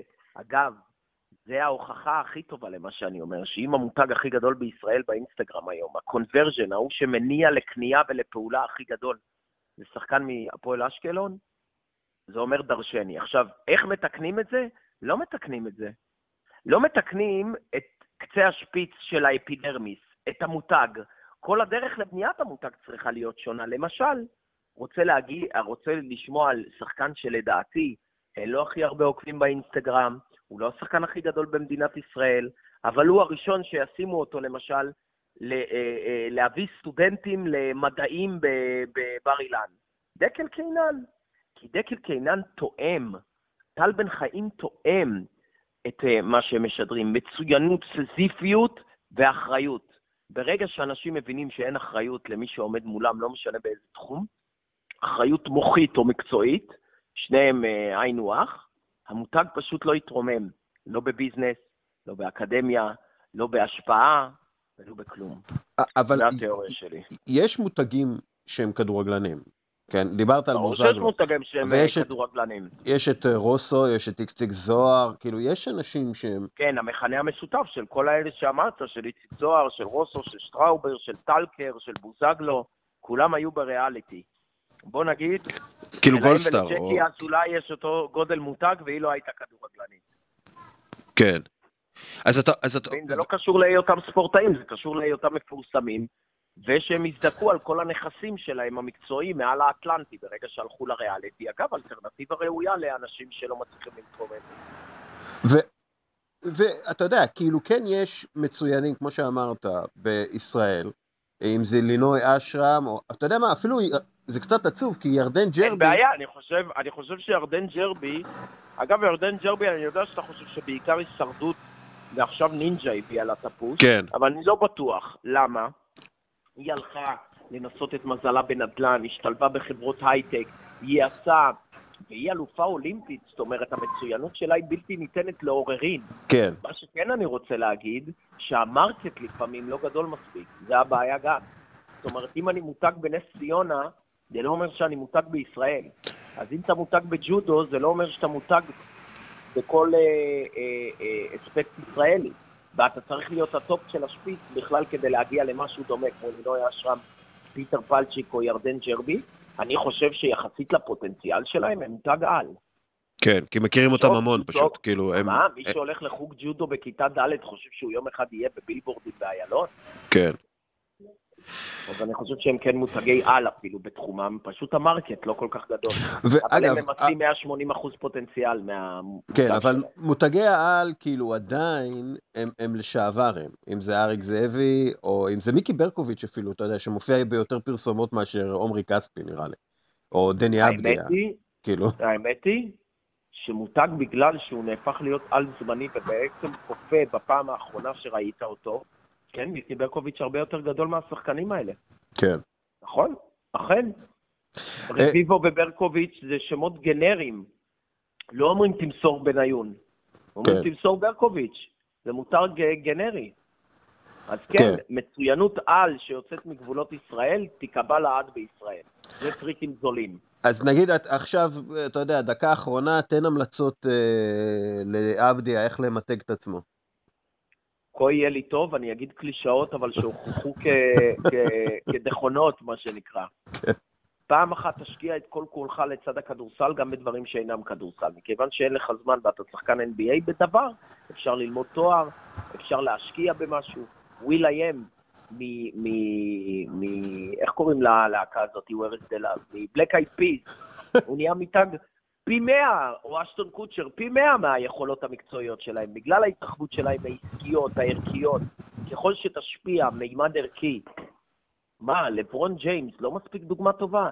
דני אבדיה, אל תקשיב לי, אבל תקשיב ללברון ג'יימס. לברון ג'יימס מכלה רבע מזמנו בפרויקטים קהילתיים ערכיים וחינוכיים, כי זה here to stay. אגב, גם במחשבה עסקית, ה-ROI, ה-return investment, יגיע לך כפול ומכופל, ראה ערך ביונסה שנהייתה האישה הראשונה בבית הלבן, בגלל שהיא תרמה למלא מרכזים יהודיים בניו יורק, וכולי וכולי וכולי.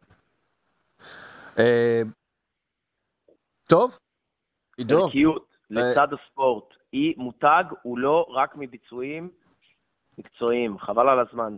כן, ו- ואני לא לוקח. עכשיו את ההזדמנות כדי לברך אותך על התיקו שהקבוצה שלך הוציאה אה. ממכבי חיפה. היה א', אני מפתיע. אוהד הפועל באר שבע השנה, וב', אני חושב שעדיין נשדדנו, הפועל ירושלים. פשוט נשדדנו. תשמע, העלית תמונה אה, נורא- כן, צילמה. נורא כדורגל. אבל אתה יודע שזה 20 שנה של סבל שמרגישים אותם כל פעם בבת אחת את כל ה-20 שנה, זה לא כל יום אכזבה. כן. זה כל יום אכזבה מעל שק האכזבות שאתה סוחב. אז אחרי 20 שנה של ניוון מוחי מהפועל חיפה, לחטוף שוב גול שטותי ממכבי חיפה בדקה 88, זו התוצאה. תודה לאשתי על הצילום. צילום אה, נפלא. אה, טוב, על- במקום- על- ההלבנה. אוריאל דסקל, אה, עידו מנקובסקי, תודה רבה. זה גם הזמן הכי כיף שלי בשבוע באימא. מגניב. יאללה, נדבר. ביי. אוקיי, ועכשיו איתנו עידו גור, שאתה מתואר כשדר הוותיק, עידו גור. וואו. ראיתי, בכמה דברים שכתבו על, אה, על הטיול שאתה מארגן בעצם, כתבו, השדר הוותיק, עידו גור, זה נורא מצחיק אותי. סורי, אבל אתה, אתה בעיניי לא השדר הוותיק, אתה עידו גור. אתה כאילו, אני מקבל את זה, אני מקבל את זה. קודם כל, שלום דסקל, מה העניינים? הרבה זמן לא הקלטנו ביחד. זה נכון. אתה? אני בסדר, אני בסדר. אז מה, מה קורה? איך אתה, מה, מה אתה מציע בעצם? מה, אתה מגיע לפה כדי להציע למאזינים שלנו משהו. כן, אני מציע את עצמי, אה, בגדול, פחות או יותר. לא יודע כמה ותיק, שמע, אני כבר בעשור החמישי לחיי, זה נשמע כאילו מבוגר, אבל אני רק בן 40, רק, לא יודע אם רק, הכל יחסי. ותיק, יש איזשהו ותק מסוים, אבל יש ותיקים ממני, אבל מבחינת החיבור שלי לליגה הזאת, אתה יודע, זה כל החיים, אז אפשר להגדיר את זה כוותיק. ולגבי מה שאני מציע, שמע, אה, כל הסיפור הזה התחיל בצחוק בכלל, אוקיי? אני פעיל מאוד באינסטגרם, אה, בכל מה שקשור לסטוריז, NBA ודברים כאלה. וכשפרסמו את לו"ז המשחקים של העונה הזאת בחודש אוגוסט, נכנסתי אה, וחיפשתי איזה שבוע שיש שלושה משחקים ביתיים של וושינגטון. כי רציתי לנסוע לראות את דני מקרוב, אה, ברצף, בסביבה הטבעית שלו, אה, וראיתי את הלו"ז, הבנתי שיש נסיעה מגניבה בתחילת אוקטובר, אה, בסוף אוקטובר לתחילת נובמבר, שיש שלושה משחקים ביתיים של אה, הוויזארדס, נגד יאניס, נגד ג'ה מוראנט, זאת אומרת, יש גם כוכבים לראות, במקביל, או לא במקביל, כמה ימים, שבועות לפני, בניו יורק יש משחקים מדהימים. אז כאילו יצרתי כזה לוז לטיול NBA, העליתי סטורי, וגם הצע, הצעתי כל מיני אפשרויות נוספות של מחזמר בברודוויי נניח, יום קניות, כל מיני דברים כאלה תיירותיים. עכשיו, זה היה נטו בצחוק או כשירות לציבור. כן. זאת אומרת, קחו את הלוז, תשתמשו בו, סעו לארצות הברית, סעו ותראו NBA. אבל קיבלתי כל כך הרבה תגובות, ואני באמת מגיב ועונה ומתכתב כרגע עם מאות של אנשים, לכל הפחות באינסטגרם, אה, וכולם התלהבו, לא כולם התלהבו, אבל הרבה התלהבו, ורשמו לי, אם אתה מוציא טיול כזה, אז תרשום אותי בפנים וכולי. אמרתי, טוב, יש פה היענות, אבל בכל מקרה זה לא רלוונטי לנסיעה הקרובה, גם כי עדיין לא הייתי סגור על המצב עם הקורונה, אני מדבר איתך על חודש אוגוסט שפרסמו את הלו"ז, וגם כי רציתי לעשות את הנסיעה הזאת לבד כרגע, ולא להיות אחראי על קבוצה. אמ, כדי באמת להרגיש מה קורה שם בסיטואציה של דני אבדיה בוושינגטון. אה, יצאתי לטיול, כשהגעתי לארה"ב ראיתי עד כמה הקורונה כבר לא באמת משמעותית שם ולא קיימת, בטח לא בכל מה שקשור ל-NBA, כן. אה, ולא בניו יורק, ואמרתי לעצמי, טוב, זה, זה doable. אמ, אז יצאתי לפרויקט הזה עם אה, שותף ישראלי שחי בארצות הברית בוושינגטון די.סי, שיש לו עשרות שנים של ניסיון בתיירות של קבוצות בארצות הברית. אה, בנינו את הלו"ז של הנסיעה הראשונה שלו, והתבססנו הרבה על אה, משחקים של וושינגטון. רק שיצא בצורה מושלמת שיש שני משחקים של וושינגטון בניו יורק. אחד נגד הנץ, השני נגד הניקס. בנוסף, יומיים שלושה לפני, סטף קרי שיחק נגד בוסטון. עכשיו, יש הזדמנות לראות את סטף, לא תוותר עליה בחיים. אה, ועוד איזה משחק שם שהיינו אמורים לראות של ברוקלי נגד דנבר. אז זהו, אז בנינו את הלו"ז הזה. שלושה שבועות לפני הטיול פרסמנו בעצם לראשונה, אה, ההיענות הייתה מטורפת. תוך שבוע גילו את זן האומיקרון, שינו קצת את הנהלים, אה, גם הקדימו את הבדיקות ביציאה לחו"ל, יותר נכון איחרו אותן אה, ל-24 שעות במקום 72 שעות, ונכנסים הברית, גם האריכו את הבידוד לחוזרים לשלושה ימים, ועדיין מצאתי חבורה של 19 אנשים אמיצים, שרצו מאוד להצטרף לטיול, וחלקם גם היו בארצות הברית לאחרונה, הבינו בעצמם ש... אה, זה גם אפשרי והקורונה היא כבר לא פקטור, אה, והצטרפו לנסיעה. עכשיו, בזמן שהיינו שם, הייתה התפרצות מטורפת של האומיקרון, כן. וגם האריכו לנו את הבידוד לשבוע, וגם דחו לנו שני משחקים של הנץ. שלא היו להם אה, מספיק שחקנים להעמיד קבוצה. אחד מהם היה נגד דנבר, אז פספסנו את יוקיץ', השני היה נגד וושינגטון. ובנוסף, אנחנו מתנהלים מול הקבוצות כשאנחנו רוכשים כרטיסים. אז אנחנו מספקים חוויה שהיא אקסטרה, מעבר לצפייה במשחקים. שזה אומר להגיע 45 דקות לפני כניסת הקהל לאולם ולשבת בשורה הראשונה ולצפות בחימומים של השחקנים. בנוסף, לעשות תמונות אחרי המשחק על הפרקט ואפילו לזרוק זריקת עונשין אחרי משחק, וזה מה שהיינו אמורים לעשות גם במשחק של אה, ברוקלין נגד וושינגטון, מה שלא קרה בסוף כי הוא נדחה. אה, פיצינו במקום במשחק אחר שהיה בגרדן של הניקס נגד דטרויט באותו יום, לא יודע כמה זה פיצוי לראות את הפיסטונס, אבל עדיין, קייד קנינגהם בחירה ראשונה בדראפט וכולי, והמדיסון סקוויר גארדן, ובסופו של דבר זה אה, טיול NBA, וזה מה, מה שאנשים באו לעשות. אה, זהו, עם כל הקשיים וכל האתגרים שהיו בגלל הקורונה, הטיול הסתיים בהצלחה יוצאת דופן. אני בעצמי הייתי מופתע שכל הארגון דפק בצורה כל כך חלקה, אתה יודע, פעם ראשונה שאנחנו עושים דבר כזה. האמת שזאת פעם ראשונה שדבר כזה נעשה בכלל, שיוציא... קבוצה מאורגנת של אוהדי NBA לטיול של משחקים. אה, אז זהו, אז ההתלהבות הייתה גדולה, וכל מי שחזר מהטיול, ונפרסם את זה גם בהמשך ברשתות אצלי, אה, באמת אה, הרעיף עלינו מחמאות מכל כיוון אפשרי, גם ברמת התנאים, גם ברמת החוויה עצמה, וגם ברמת הטיפול. כי אתה מכיר אותי, אתה יודע, אני לא באמת איזשהו ביזנסמן, אני לא סיילסמן, אני בן אדם עם הרבה מאוד רגש, ש... רוצה לספק את כולם ולרצות את כולם, וחשוב לי שאנשים יהיו מרוצים וייהנו, וזה אומר גם אה, מעבר לתנאים, החוויה של להיות איתי, שאני לא רואה בה שום דבר, כן? כאילו, אבל מסתבר שיש כמה אנשים שמגניב להם לדבר איתי על NBA, אז סבבה, אני באמת גם בקשר אה, טוב מאוד עם כל האנשים שהיו בטיול עד עכשיו, אה, חלקם הפכו להיות חברים חברים, אה, זהו. אז זה, כל זה היה חלק א' של אה, העונה הזאת בטיול ה-NBA. אה, חלק ב' יוצא לדרך בראשון במרץ, הפעם נוסעים לחוף המערבי, והפעם רואים אה, כוכבים קצת יותר גדולים, אה, ולכמה משחקים אפילו, ביניהם את לברון נגד לוקה, זה המשחק הראשון שלנו בעצם, לייקרס נגד דאלאס.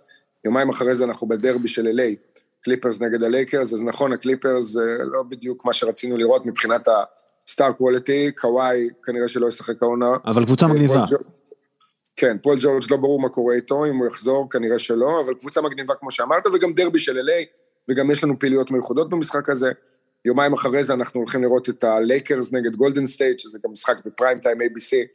בגדול, אחד המשחקים הכי מבוקשים שיש היום ב-NBA, אה, גם מבחינת המחיר, הוא מרכיב הרבה מאוד מהמחיר של החבילה של הכרטיסים. יום אחרי זה אנחנו עושים את דרכנו לסן פרנסיסקו ב road 1, הולכים לישון באיזה אתר נופש מדהים על הים, למחרת עושים עוד איזה tour בקליפורניה עד שמגיעים לסן פרנסיסקו. בשמונה במרץ הולכים לראות את גולדן סטייט נגד הקליפרס, שוב הקליפרס, אבל גם שוב גולדן סטייט, והפעם זה בצ'ייס סנטר, אולם שלי באופן אישי עוד לא יצא להיות בו, הכי חדיש ב-NBA, וסן פרנסיסקו עיר מדהימה, זאת גם איזושהי חוויה, ואז חוזרים למחרת, מהר מהר, ל-LA, כדי לראות שוב את הקליפרס, אנחנו ממש עושים back to back עם הקליפרס, כן? הולך להרגיש מה זה להיות אמיר קופי, או לצורך העניין, אריק בלדסו, כי אני פחות משחק. ולמחרת טסים חזרה לארץ. עכשיו, מעבר ל-NBA ולמלונות המצוינים, נניח ב-LA, אנחנו ישנים ב-JW מריוט, שזה במתחם LA Live, שזה אומר שלוש דקות הליכה מהלובי לסטייפל סנטר, לקריפטו דוט קום ארנה, כן. צריך לומר. אין, זהו, אין סטייפל סנטר. עכשיו, תשמע, דסקל, בתכלס, אני בונה את הטיולים האלה בשביל עצמי. אוקיי? שיהיה לי כיף, זאת אומרת, טיולים שאני הייתי רוצה לעשות, בדיוק בפורמט של הטיול הראשון. כן. ואני sucker של דיסני. הייתי שבע פעמים בחיים שלי בדיסני, ארבע פעמים באורלנדו, פעם אחת בפריז, פעם אחת ב-LA ופעם אחת בטוקיו עכשיו, כשהייתי שם וסיקרתי את המשחקים הפראלימפיים ונשארתי לחופשה קצרה אחרי המשחקים. אז זהו, זאת תהיה פעם שמינית, ואנחנו נוסעים גם לדיסנילנד, ואנחנו הולכים לעשות טורים תיירותיים גם עם מדריכים. ב-LA ובסן פרנסיסקו, וזה כולל גם את הטור של ציורי הקיר של קובי בריינט, כן. שהולך להיות מרגש. זה, זה בגדול, חוויה מדהימה, הייתה בפעם הקודמת, אני מניח שעכשיו תהיה אפילו יותר, ואני יכול לספר לך שגם כל מיני אנשי כדורסל, בלי לזרוק שמות עכשיו, מצטרפים לטיול הזה. קודם כל, עידו, תרשום אותי מתישהו בעתיד, אני, אני אגיע לזה. אני, אני אגיע, אני, תרשום אותי, אני אשים את הכסף ואני, תדע, תדע שזה יקרה. אולי, אולי אפילו עם הבן שלי, אולי. כמה הוא כבר? הוא בן עכשיו חמש, אבל כאילו, הוא, אתה, היום למשל בבוקר ראיתי דאלאס פורטלנד, אז הוא כאילו הצטרף, לה, הצטרף לחגיגה, שאל שאלות. נכנסים לזה nbatrips.com, נכון? נכון, זה האתר שלנו. סבבה, ניתן גם, ניתן גם לינק. עידו, אתה מבין? יש וואטסאפ שאפשר לשלוח שאלות, שאלות האפשריות, ויש גם section של שאלות נפוצות באתר עצמו, שהוא מאוד ממצה ומסביר. קודם כל, יוזמה באמת מדהימה, ובגלל זה גם אני רציתי כאילו לדבר איתך, כאילו, זה באמת יוזמה מדהימה, ו... ואני בטוח שזה שווה את הכסף, כי אתה פשוט מקבל פה חוויה, חוויית NBA מדהימה. ובאמת, מדהים מה שעשית, מאחל לך בהצלחה עם זה כמה שיותר. תודה, תודה רבה. ומפרגן, שוב, אמרתי, אני, אני מגיע מתישהו. אני אגיע מתישהו. אני מחכה, התוכנית היא שזה עכשיו יהיה עסק שירוץ, אתה יודע, שיהיה ongoing שנים קדימה, רק שהקורונה תאפשר, כמובן. בסדר, אתה יודע, הנה, כבר התחיל, יאללה, יהיה, מה שנקרא. כי כבר הרבה שנים יש נסיעות, אני יודע, לפרמייר ליג מאורגנות כאלה, ויש את הדברים האלה, ב-NBA אני לא ידעתי שיש דבר כזה עד שאתה בעצם עשית את זה. אז, אז זה מגניב, ובאמת, NBA, אפילו אם זה עונה רגילה, וזה משחק כביכול לא חשוב, וזה, זה חוויה אדירה, להיות במשחק NBA, זאת פשוט חוויה נפלאה, ו, ודרך אגב, כולם נהנים מזה. אני לקחתי את, את, את אשתי למשחק של בוסטון סלטיקס, לפני כמה שנים, ובוסטון נגד מיאמי, והיא לא רצתה לעזוב את, ה, את הכיסא, בגלל כל האירועים שיש מסביב למשחק, וה, וה show, ו, ובאמת כיף, זה פשוט, זה פשוט fun, זה שעתיים, שלוש, ארבע לפעמים, של fun, ובאמת מאוד מומלץ. זה לא, זה לא גורס, זאת אומרת, הערים שאתה מטייל בהן תוך כדי, סתם נגיד, אני אספר לך איזושהי חוויה קטנה מהנסיעה הקודמת. היינו, התחלנו את הנסיעה בבוסטון, המשחק הראשון שלנו היה בוסטון גולדן סטייט. עכשיו, בזמן הזה, אני מסתכל על הנוטיפיקציות שלי בטוויטר, וכל שתי דקות יש שחקן נוסף שנדבק, ועוד שחקן שנדבק, ומשחקים שמתחילים להידחות. ואנחנו מתחילים ללחץ, ואז אנחנו מגלים שדורנט אה, חיובי. עכשיו, זה אחרי שכבר ארדן חיובי, וחצי קבוצה שם, ואתה אומר לעצמך, טוב, אוקיי, רק שדורנט ישחק, רק שדורנט ישחק, ואז פתאום דורנט בחוץ, ואתה אומר לעצמך, אוקיי, יש לי את יוקיץ' במשחק הזה, לפחות נראה את יוקיץ', רק שיהיה משחק. ואנחנו עושים את הנסיעה מבוסטון לניו יורק, אחרי שהיינו שלושה ימים בבוסטון, שבאותו ערב אנחנו אמורים לראות כבר את ברוקלין נגד דנבר. בדרך באוטובוס אה, יוצאת ההודעה שהמשחק של ברוקלין נגד דנבר נדחה. וחצי שעה, שעה אחרי זה יוצאת הודעה שהמשחק של ברוקלין נגד וושינגטון נדחה. אני לא אשקר, כאילו, הייתה באסה, גם אני הייתי כן. בבאסה, וניסינו להבין מה אנחנו עושים, וגם הדבר הראשון זה, ישר שכרנו איזה אולם כדורסל, שלמחרת נסענו אליו בג'רזי עם כל הקבוצה, ושיחקנו ועשינו תחרות שלשות, מה שהולך להפוך למסורת מעכשיו, אבל עדיין יש איזושהי באסה קטנה, וכולם הרגישו אותה, וכולם שאלו את עצמם פתאום, מה, אולי עשיתי טעות, שהגעתי לפה בתקופה כזאת עם הקורונה, ואז אתה מגיע למנהטן. כן. ואז פתאום כולם רואים את מנהטן, אוקיי, המצב היה יכול להיות יותר גרוע, כאילו, זה בסדר, אני בניו יורק. הייאוש יותר נוח שם. כן, הרבה יותר נוח. אה, אגב, אני לא צופה שתהיה עוד דחייה של משחקים בסיבוב כן. הקרוב. אם כבר נראה שאנחנו נגיע לשם בדיוק בסוף הגל הזה, וכשהשגרה כבר לגמרי חזרה ל... כן, זה, אני לא חושב, לא דחו משחק כבר הרבה מאוד זמן, ושוב, ברגע שאתה נדבק בזה, הסיכוי שתדבק שוב הוא מאוד מאוד קטן, אה, אז למשל שיקגו עכשיו, כולם נדבקו שם, הם כאילו בטוחים עד סוף העונה למשל, בכך שהם לא ידבקו בקורונה יותר. אה, אני רוצה עכשיו לדבר על, על לברון ג'יימס כמנהיג. אה, הפודקאסט שעבר כאיזה שינוי, אנחנו מדברים הרבה על, על מנהיגות עכשיו, ובכלל אין ספק שהוא כדורסלן, אתה יודע, לדעתי השני הכי גדול בכל הזמנים, לפחות ממה שאני ראיתי וחוויתי, הראשון הוא מייקל ג'ורדן כמובן. אה, פט ריילי למשל אמר השבוע, לברון הוא, הוא במעמד משלו. הוא פשוט ייחודי, הוא מייקל ג'ורדן, הוא מג'יק ג'ונסון, הוא קובי בריינט, הוא ג'רי ווסט והוא ביל ראסל. אם אתה לוקח את כל השחקנים הענקים האלה, שם אותם בבלנדר ומערבב, יוצא לברון, יש בו אה, מעט מכולם. דרך אגב, נראה לי שפט ריילי בונה על להביא את לברון ג'יימס למיאמי, בעיניי זה... שוב? כן, יש לי, יש לי איזו תחושה כזאת, אבל בוא נראה, אה, תראה, אני מסכים, אוקיי? אה, הוא באמת ענק. אבל גם לאור שלוש מארבע השנים שלו בלייקרס וגם לאור ההיסטוריה שלו, אני חושב שאם הוא היה מנהיג טוב יותר, הוא היה זוכה ביותר מארבע אליפויות. טים דנקן זכה בחמש אליפויות ואף פעם לא הפסיד יותר מ-32 משחקים בעונה, אה, במשך 20 עונות.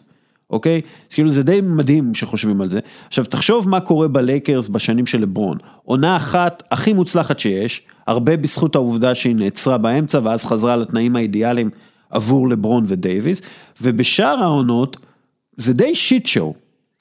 עכשיו, אני, אני אסביר את עצמי גם כן, למה אני חושב שלברון ג'יימס הוא לא מנהיג טוב, ואז אפשר כאילו להתווכח. קודם כל הוא מאוד אובססיבי לגבי עצמו ולגבי הסטטיסטיקות שלו. אה, סבבה, אתה יודע שהרבה אסיסטים והוא קבוצתי וכולי, אבל רואים את זה במסיבות העיתונאים, במיוחד אחרי ההפסדים. הטענה העיקרית שלו היא תמיד, אני עושה מה שאני יכול. אוקיי? אני כאילו, אני עושה את מה שאני יכול, אני נותן את הכל, דרך אגב, זה נכון, הוא באמת נותן את הכל. אבל שחקן במעמדו, מנהיג, לא באמת יכול להתמקד אך ורק בביצועים שלו ולצפות שאחרים ילכו אחריו ויעשו מה שהוא עושה. עכשיו, למשל התמונה שאני הכי זוכר מלברון, זה, זה הזריקת ידיים על ג'יי אר סמית, אה, אחרי ה... אחרי ה... אחרי ה... אחרי הפדיחה של game 1 ב final. כן, אחרי הפדיחה של, כאילו ה brain fart של בריינסט. ואחר כך שהוא מתיישב על הספסל ולא מדבר עם אף אחד, כאילו עצבני על סמית, שהרס לו את המשחק, שבאמת היה משחק עצום, כן, זה היה נכון. הוא הרס לו את המשחק, אבל בחייך, אתה מנהיג, get over yourself. זה הבסיס של team sports, כאילו, זה הבסיס של, של, של, של, של עבודת צוות, וככה זה קורה הרבה מאוד פעמים בקר, בקריירה שלו. תמיד יש מישהו אחר אשם, אם זה דיוויד בלאט, או אם זה ראסל וסטברוק, או אם הפיקה של קיירי אירווינג, תמיד יש איזה מישהו, או משהו שהוא יכול להאשים ולהגיד, אני עשיתי את, את, את הכל הכי טוב, והנה תראו, זה, זה shit show בלעדיי, כן? וזה נרטיב שהוא הוא, הוא, הוא מוכר, כן? הוא, הוא salesman. בניגוד אליך הוא סיילסמן. והוא מוכר, ובעיניי אה, זה מה שהופך אותו מהשחקן הכי גדול בכל הזמנים, לשחקן השני הכי גדול בכל הזמנים. זה מה שהופך אותו למנהיג לא טוב כמו טים דנקן שיש לו יותר אליפויות ממנו. אה, עם כישרונות, בוא נגיד, לא, בוא נגיד, לא היה לו יתרון אה, משמעותי בכל מה שקשור לכישרונות שהוא שיחק איתם, טים דנקן, על לברון ג'יימס. אוקיי, בוא, בוא, בוא נדבר על זה אז. קודם כל, צריך להתחיל בהגדרה יותר ברורה למה זה מנהיג. אוקיי? כי טים דנקן נניח... אז אה... שנייה, אני, אני אתן את, ה, את ההגדרה המדויקת הזאת. אני חושב שלברון ג'יימס הוא מנהיג טכני, אוקיי? אבל הוא לא מנהיג אמיתי, אוקיי? מנהיג טכני זה השחקן הכי טוב במגרש שלך, שאם כולם יעשו מה שהוא עושה, דוגמה אישית, אז, אז זה יהיה מושלם, אבל זה לא, אתה יודע, במציאות זה אף פעם לא קורה. ויש מנהיג, כמו טים דנקן, שהוא מחבר את הקבוצה תמיד, והוא אחראי על ההצטיינות של הקבוצה, לא ההצטיינות רק שלו. זה, זה ההגדרה, אבל תמשיך, תמשיך. אני חושב שאנחנו קודם כל לא יכולים לבודד את זה ולעשות השוואות נקודתיות בין שחקן כזה או אחר, מבלי להתייחס, להתייחס לכל המעטפת שמסביבם. נכון. אוקיי? טים דנקן משחק, שיחק אצל arguably אה, המאמן הכי גדול בכל הזמנים, עוד מעט הוא יהיה ככה מבחינת ניצחונות, לא מבחינת כמות אליפויות, אבל דיברת על זה שסן אנטוניו לא הפסידה 32 משחקים במשך 20 שנה, אז היה שם בן אדם עם uh, מערכת מאוד מאוד מדויקת, גם ברמת הפיתוח שחקנים שלה, גם ברמת הסקאוטינג שלה, ההסתכלות הבינלאומית שלה והפגיעה בשחקנים כמו טוני פארקר וכמו מאנו ג'ינובילי, שנבחרו במקומות מאוחרים בדראפט, respectively, סיבוב ראשון ושני. Uh, זאת אומרת, בנו שם eco system שהוא מאוד מאוד מתאים לאיש כמו טים דנקן, שגם לא היה צריך uh, להיות vocal-י. ואני לא חושב שהוא גם בן אדם יותר מדי ווקאלי. אמ, אני עשיתי את זה למייקל ג'ורדן, אוקיי? המנהיגות של מייקל ג'ורדן, שכביכול נחשפנו אליה בצורה אה, מאוד מאוד אה, מלאה בריקוד האחרון, היא מנהיגות של לדחוק את השחקן שלך לבצע את הטוב ביותר דרך זה שתכעס עליו, אה, או תטיל עליו איזושהי אימה או מורה וכולי. אבל כשאתה מסתכל על מייקל ג'ורדן, אתה לא זוכר משחקים שהוא הפסיד, אליפויות שהוא הפסיד, זאת אומרת, יש את האליפות של 95 אחרי שהוא חזר לשחק כמה חודשים לפני כן והפסיד לאורלנדו בחצי גמר המזרח, אמ, הוא לקח חצי אחריות על עצמו. אבל מעבר לזה, מייקל ג'ורדן רק ניצח, זאת אומרת, אתה נותן פה דוגמאות על לברון, אגב. אני אקח, אני אקח שנייה את, את, את מייקל ג'ורדן, כן? כי אני רוצה, גם מייקל ג'ורדן היה מנהיג טכני מופלא, אבל בלי המנהיגים סביבו, אם זה סקוטי פיפן, ואם זה סטיב קר, ואם זה ביל קארטרייט, ואם זה השחקנים שנבנו סביבו, שדרך אגב, הוא לא אהב את חלקם, ולא דחף את, בוא נגיד, דחף יותר מדי את חלקם, והיה אגרסיביים יותר מדי מהם. מייקל ג'ורדן היה מנהיג טכני הכי טוב בהיסטוריה של הספורט. הוא לא היה מנהיג הכי טוב. אני מדבר על אה, מנהיגות זה להיות שם בחדר ההלבשה עם החברים שלך לקבוצה, להרים אותם כשצריך, להוריד אותם כשצריך, להוריד אותם במובן של אה, להוריד אותם לקרקע אחרי ניצחונות, אה, לדעת מה כל אחד מרגיש, לדעת מה, מה שחקן צריך במקום ספציפי, מה אני יכול להקריב בשביל שלא יהיה יותר טוב. מייקל ג'ורדן לא עשה את זה מעצם היותו מייקל ג'ורדן, הוא היה מופרד, הוא היה בחדר הלבשה אחר. הוא לא הנהיג את, ה, את שיקגו בולס, הוא היה השחקן הכי טוב, אבל אה, בוא נגיד שאני לא חושב שהוא היה זוכה בכל האליפויות האלה בצורה שהוא זכה בהם, אם לא היה נבנה סביבו, נבנית סביבו קבוצה מצוינת עם מאמן שיודע איך אה, להוציא את המיטב מכל שחקן ולהוציא את המיטב מהכישורים הבלתי ניתנים לשחזור של מייקל ג'ורדן. אה, אני מבין מה אתה אומר, וזה, אני חושב, עוד יותר מחזק את העובדה שמנהיגות בקבוצת ספורט, קבוצת כדורסל, whatever, זה לא עבודה של איש אחד. עכשיו, כשאנחנו מנתחים את לברון בהקשר הזה, בסופו של דבר, האיש עשה שמונה גמרים רצופים, הוא לקח קבוצות שלא היה בהן כלום ושום דבר אה, לטופ של המזרח, לפעמים גם לגמר ה-NBA, ובנוסף, אנחנו פה בבחינה של העין, בכל מה שאנחנו רואים, בין אם זה ברעיונות שלו או בהתנהלות שלו על המגרש, אנחנו לא באמת רואים מה קורה בחדר הלבשה. אה, אני יכול להגיד שלברון ג'יימס, מהחוויות מה, עבר שלי ב-NBA ושיחות עם שחקנים וכולי, הוא דמות שהיא מודל לחיקוי ודמות שכולם מסתכלים עליו, אני לא אגיד בעיניים מעריצות, אבל כסוג של מוביל. Uh, אתה מדבר על מנהיג של קבוצה, אני חושב שהוא מנהיג של הליגה הזאת בצורה okay. מסוימת, אז יכול להיות שבכל מה שקשור לקבוצות, פחות רואים את זה כי היו יותר מדי הפסדים והיו רגעים שהוא מחק את התרגיל של דויד בלאט, אז זה לא רק שהוא uh, לא לוקח אחריות, הוא גם לוקח קרדיט לפעמים על דברים ומבליט אותם בשביל שיראו כמה הוא גדול, ואני מסכים איתך שברשתות הוא לא מפסיק... Uh, להעלות פוסטים, אני לא יודע אם זה העניין של הסטטיסטיקה, יותר ההתלהבות מהיכולת שלו בשנה ה-19 שלו בליגה, בגיל 37. כן, זה, זה מדהים, זה. זה מדהים, אין בכלל ספק, כאילו, זה, זה מדהים. אני, אני פשוט, אתה יודע, אני מסתכל, תראה, יכול מאוד להיות מה שאתה אמרת, שההנהגה שלו זה בכלל משהו מעבר לכדורסל ולשם הוא מכוון. העובדה, אתה יודע, שהוא שחקן כדורסל שחור, לא שייך לאף קבוצה בזיכרון הקולקטיבי, מה שנקרא, מקבל החלטות על עצמו, עם עצמו, הראשון בעצם שעושה את זה בצורה שהוא עושה את זה, אתה יודע, כל ה-decision, כל העניין של ה-player power empowerment, ובקטע הזה הוא מנהיג, כן? אבל מנהיגות כזו ומנהיגות על המגרש ובתוך קבוצה היא אחרת. ואתה יודע, למשל, הוא, הוא מדבר על זה ש...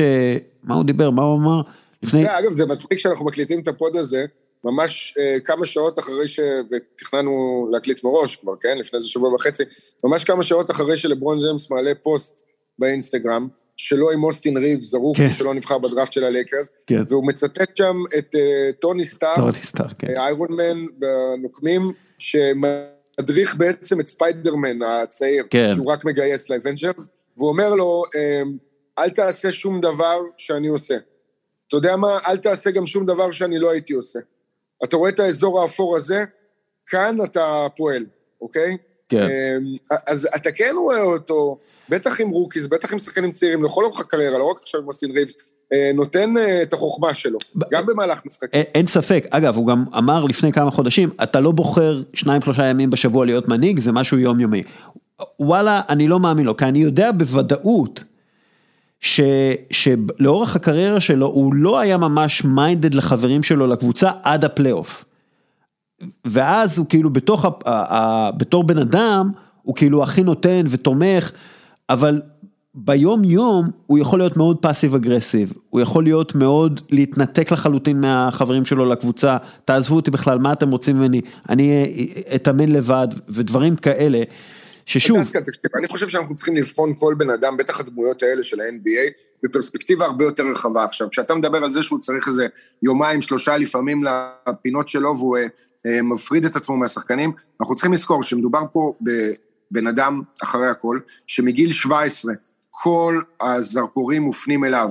הוא חי חיים שאני לא זוכר אף בן אדם בתרבות האמריקאית, ויש המון, אתה יודע, כוכבים צעירים, בין אם זה בספורט או בין אם זה בבידור, שבאמת הם במיינסטרים, בטופ של המיינסטרים, עם זכוכית מגדלת שבודקת כל פעולה הכי קטנה שלהם כבר במשך 20 שנים. וכשאתה מסתכל על ה-20 שנים האלה, אתה רואה שמעבר לפה ושם כמה דברים, אז הוא התעצבן על דריימונד גרין, על אה, ג'ר סמית, והיו עוד כמה דברים על מגרש הכדורסל וה decision, ההחלטה והדרך שבה הוא עשה את זה, שזה קצת השפיל עבור אוהדי קליבלנד, וגם הוא הרס את הקליימקס, בוא'נה, אם אתה עושה משדר של שעה, לפחות תשמור קצת מתח. גמרת את המשדר אחרי שעתיים, אנשים יצאו חוצה לשרוף גופיות במקום לשמוע אותך מקשקש ומספר כל מיני סיפורים. אז היו לו טעויות, והוא לא, אתה יודע, הבן אדם הכי מושלם בעולם, אבל ביחס ל... ביק... לא לביקורת, ל... ללחץ המטורף הזה שיש עליו בתור דמות כל כך uh, בפרופיל גבוה, אני חושב ש... שאנחנו לא היינו רואים הרבה אנשים מצליחים לבצע את זה כמו שהוא מבצע את זה, מעבירים קריירה כזאת, נטולת לכלוכים, נטולת פיצוצים. שוב, אני, אני בכלל אין ספק. שוב, אין, אין ספק, עידו. אני, אני לא, אתה יודע, לברון, אני מעריץ אותו. זה, זה, זה, הוא מדהים, כל מה שהוא עושה זה מדהים. אני פשוט אומר שאתה יודע, למשל אתה מסתכל על לייקרס, בשלוש מארבע, ב- ב- זה פשוט shit show, ועכשיו הלייקרס בנו קבוצת, קבוצת כדורסל מזעזעת, וזה הרבה בגללו, אוקיי? והוא לא לוקח אה, אשמה, כן, הוא אמר משהו, אנחנו will do better, will do better, אבל הוא כאילו אה, זרק את זה על החברים שלו לקבוצה גם כן. עכשיו תראה, מייקל ג'ורדן לא בנה את הקבוצות הגדולות סביבו. אוקיי, ואולי טוב שכך, כי ראינו אותו בונה קבוצות בשרלוט. אבל ברצינות, כאילו, כן, אבל ברצינות, כאילו ג'ורדן קיבל סביבו, אני אומר שג'ורדן קיבל סביבו בדיוק מה שהוא צריך מבחינה טכנית ומבחינה אנושית, אוקיי? ו, ופשוט ייתכן מאוד שלברון פשוט לא מרכיב, אה, לא מרכיב טוב קבוצות כמו ג'רי קראוס. אתה יודע, כאילו, לברון אף פעם לא היה לו את הג'רי קראוס, אף פעם לא היה לו את הפיל ג'קסון, וכשאנחנו, אף פעם לא היה לו דרך אגב את הסקוטי פיפן. אוקיי? ומאוד יכול להיות שזה בדיוק ההבדל בין לברון ג'יימס למייקל ג'ורדן. שמייקל ג'ורדן, נכון, הוא היה המנהיג הטכני, הוא זה, אבל הוא אפשר בסופו של דבר למערכת לבנות סביבו.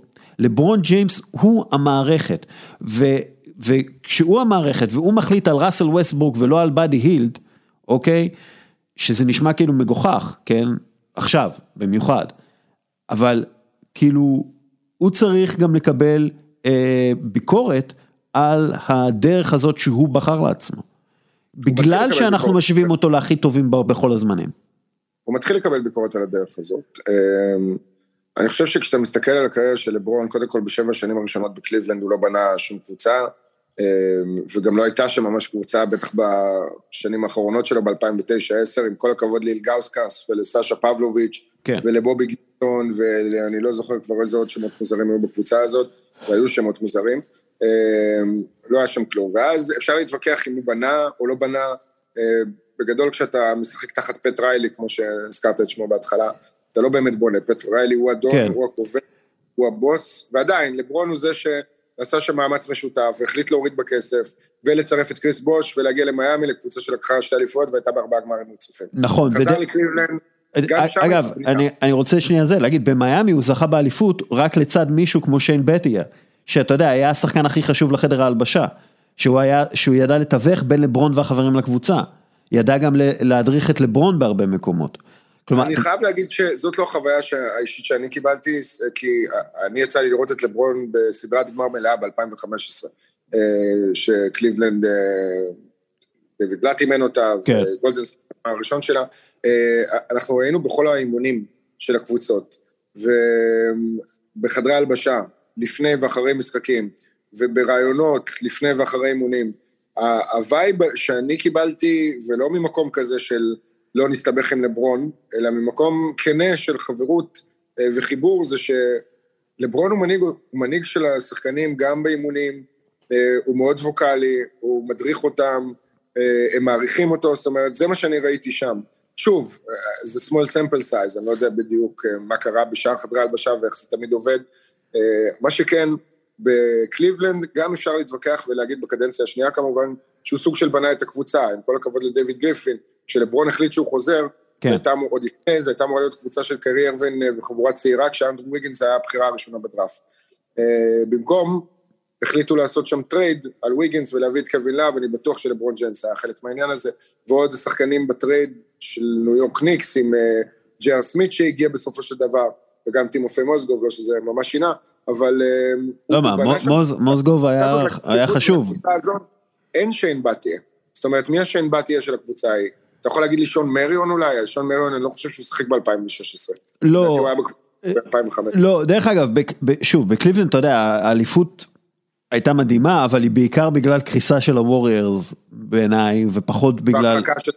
מה? והרחקה של דריימונד גרין, ואתה יודע, זה כאילו, בוא נגיד שאני לא הייתי מופתע אם הווריירס היו מסיימים את הסדרה הזאת אה, ב-4-0 מול, אה, מול קליבלנד, כאילו, ושוב, גם, גם פה, הקבוצה הזאת לא נשארה. כלומר, גם, גם היא פורקה והורכבה אה, על ידי לברון. אה, אוקיי, אה, כאן יש קייס. עכשיו יש לך את הקייס, מצד שני, יבואו הרבה אנשים ויחלקו עליך. כי הקייס כאן הוא, לקחתם אליפות ב-2016, שנה אחרי זה עוד כבר לפני שנה אחרי זה, אבל בדיוק שנה אחרי האליפות, קיירי החליט שהוא פדאפ. כן. הוא לא רוצה לשחק עם לברון יותר, אה, והוא גם דיבר על זה בהמשך, ועל כל הלחץ שמלווה בלשחק עם לברון. אחרי זה הוא אגב גם מתנצל, והתקשר ללברון, ועשה כן, את כן, השיחה, ועכשיו הוא מבין את כל מה שהוא עבר ועובר. אבל כאן בעצם אה, קליבלן התחילה להתפרק מנכסיה, אה, ואתה שואל את עצמך איפה היה לברון להחזיק את הקבוצה הזאת, שתמשיך לרוץ ותמשיך להגיע לגמר. אגב, מה לברון עשה? הוא בעצם מכניס את כל המערכת ללחץ, אומר אני חותם רק על חוזה לשנה. אתם תעשו כן. את הכל בשבילי, כאילו, ולא לא באמת הייתה לקיחת אחריות style טים דנקן, style תום בריידי, אוקיי? לא, אבל יאמר לזכותו, שבצד השני של ארה"ב, יש לך את קווין דורנט עם גולדן סטייט, שהצטרף בקיץ של 2016, באותה אליפות של קליבלנד, ושנה לאחר מכן כבר זכה עם אליפות בגולדן סטייט נגד קליבלנד, ואני לא צריך להגיד לך, כן? הווריורס סיימו עונה אה, עם המאזן הטוב בהיסטוריה, ואז הם קיבלו את קווין דורנט. זאת אומרת, לכולם בליגה הייתה תחושה כזאת עכשיו של, אוקיי, it's rigged, the game is rigged, כן. אין איך לקחת אליפויות. אז גם זה, אני מניח, תרם קצת להחלטה של קיירי לעזוב. אה, ולהיפרד מלברון לא. אבל אני אגיד לך, אני אגיד לך משהו עוד על קיירי, אתה יודע, קיירי זה, זה הד קייס, אתה יודע, אין מה לעשות, זה, זה, הוא נרקסיסט, אה, שכאילו גם עכשיו אנחנו רואים איך הוא פוגע בברוקלין, כן, זה, כאילו, אם לברון צריך לקבל קרדיט על הנהגה, זה זה שהוא הצליח לשמור את קיירי יחסית שפוי לשנים שלו שם בקליבלנד, אה, אבל... מה, ש, מה שאני אומר זה שלברון היה יכול לזכות בהרבה יותר אליפויות, אמ, אם, אם הוא היה מנהיג יותר טוב.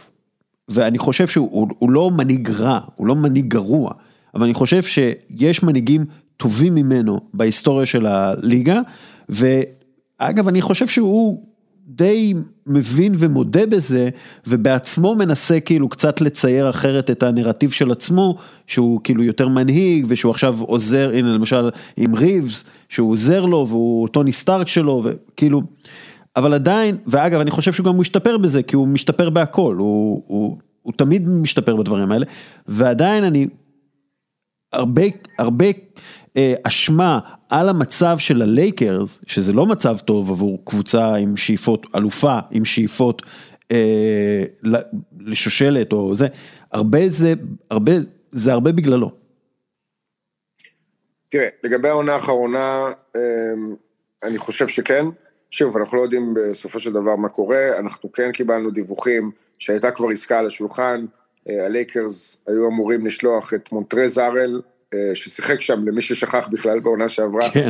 אה, את קייל קוזמה, אה, סליחה, את מונטרז ארל ואת KCP, לדעתי לסקרמנטו בשביל באדי אילד, ואז ברגע האחרון החליטו ללכת על העסקה הזאת עם וושינגטון, וויתרו בעצם גם על KCP, על קלעי שהיה לך, וגם על קוזמה, וגם על מונטרז ארל, וגם על עוד בחירת דראפט. בקיצור, הלכו שם in על שחקן שלוגית, אין מה להביא אותו. זאת אומרת, הוא לא, מבחינת כדורסל כרגע והסגנון שלו, בהתאמה ללברון ג'יימס ולאנטוני דייוויס שמתעקש לשחק בעמדה מספר 4, זה, הדבר הזה לא באמת יכול לעבוד.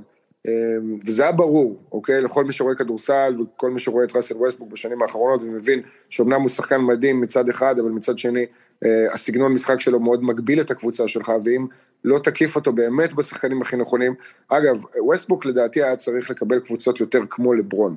זאת אומרת, קלעים מסביב, שכולם מרווחים את המשחק. עכשיו, נכון שלברון השנה עם... אה, מספרים מטורפים של שלשות הכי טובים שלו בקריירה, בטח מבחינת volume, אה, כשאתה משווה את זה לאחוזי קליעה, אבל עדיין, זה לא השחקן catch and shoot ה reliable שאתה מחכה לו, ואנטוני דוויס הוא בטוח לא זה, אה, למרות שיש לו קליעה בסדר גמור, וכשאתה מוסיף עוד סנטר שפותח בחמישייה בתחילת העונה, אז בכלל זה סיפור אחר. אז מקצועית לא הייתה פה מחשבה ש- שאפשר היה למצוא בה טיפה היגיון.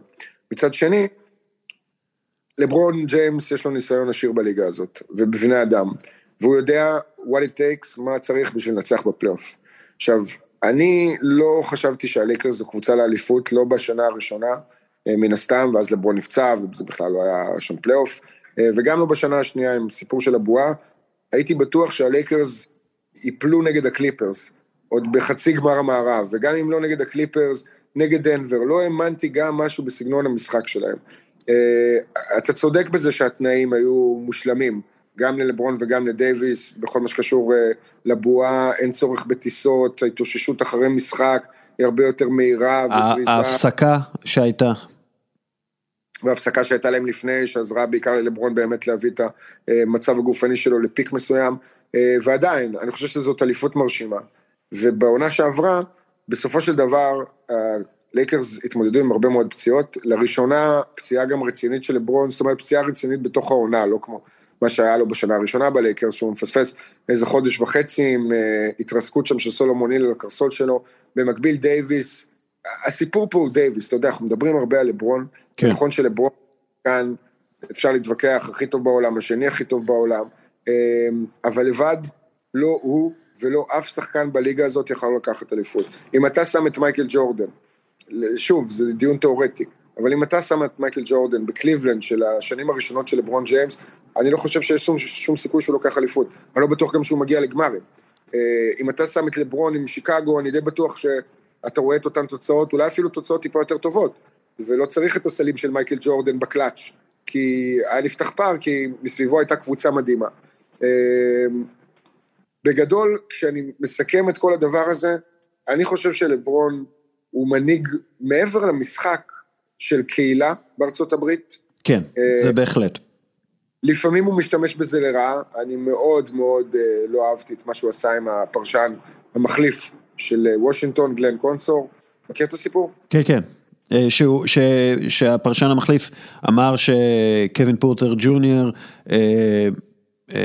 like his father shoots או משהו כזה כאילו. pull the trigger. pulls the trigger, pulls the trigger, שהוא חשב שקווין פורטר ג'וניור הוא הבן של קווין פורטר, שהוא שחקן NBA לשעבר ואבא שלו האמיתי הוא מישהו שירה בנערה, כן לא, לא, אוקיי כן, לא, לא משנה כאילו. אז לפעמים הוא משתמש בקול שלו לדעתי לא בצורה הכי נכונה, אבל ב-all in all, מבחינתי, הוא אחד המנהיגים הגדולים שהיו בספורט. Uh, הוא לא תום בריידי, סליחה, בכדורסל, הוא לא תום בריידי, והוא לא... אני מנסה לחשוב, מוטלה שפיגלר?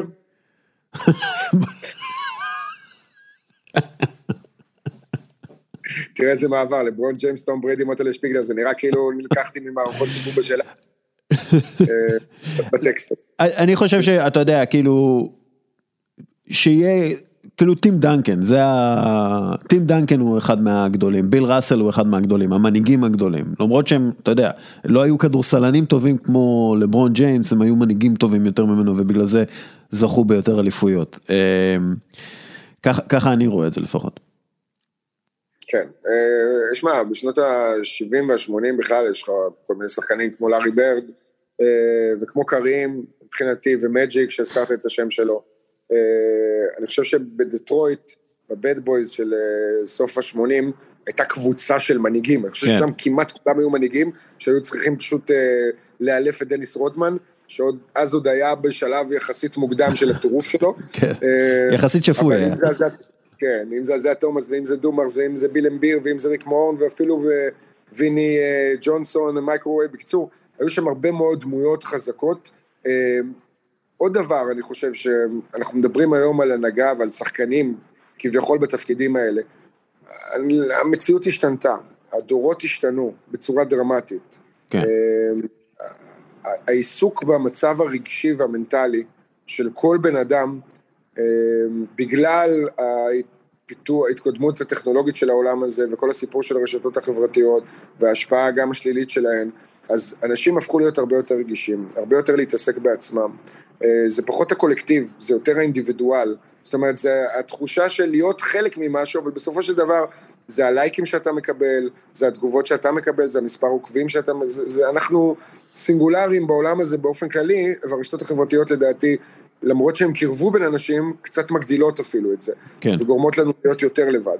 אמ, יש לזה אפקט משמעותי על ספורטאים, כי הספורטאים נמצאים עכשיו אה, ב, ב, ב, תחת עין המיקרוסקופ בשלב יחסית מוקדם של הקריירה שלהם, כן. והם משלמים, ועכשיו, אני לא מדבר עכשיו, עזוב כאילו כוכבים לברון ג'יימס מגיל 17, אני מדבר על שחקן היום בתיכון בארצות הברית, אוקיי? שיש לו כבר כמה עשרות אלפי, אם לא מיליוני עוקבים, שחקנים מסוימים, והתגובות שהם מקבלים, והשנאה שהם חוטפים מאנשים שסתם רע להם לפעמים, כן. וסתם רוצים להרחיב, כל הדברים האלה יש להם השלכות ויש להם משמעות, והמשמעות הזאת גורמת ל- ל- ל- לספורטאים של היום להתעסק שוב בצד המנטלי שלהם, והם לא יכולים לדעתי לקבל תכונות כאלה של הנהגה, כמו שאנחנו התרגלנו לראות מהספורטאים שאנחנו מעריצים, אה, אלה של שנות ה-60, 70, 80, 90, בכל ענפי הספורט בעולם. אגב, בגלל זה אני... כן, סיימת לבד, אתה לא צריך להנהיג אף אחד חוץ מאת עצמך. אגב, בגלל זה אני חושב שג'ה מורנט הוא מאוד ייחודי ונדיר.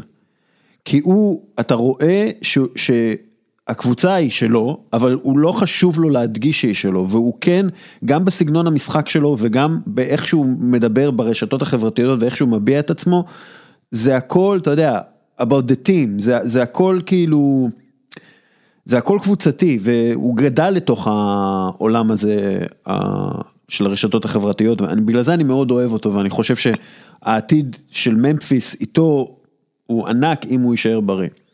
חד משמעית, טובים, ג'ארן ג'קסון, אני רוצה להוסיף שם שלא הזכרנו. כן, זה שם שלא מדברים עליו מספיק.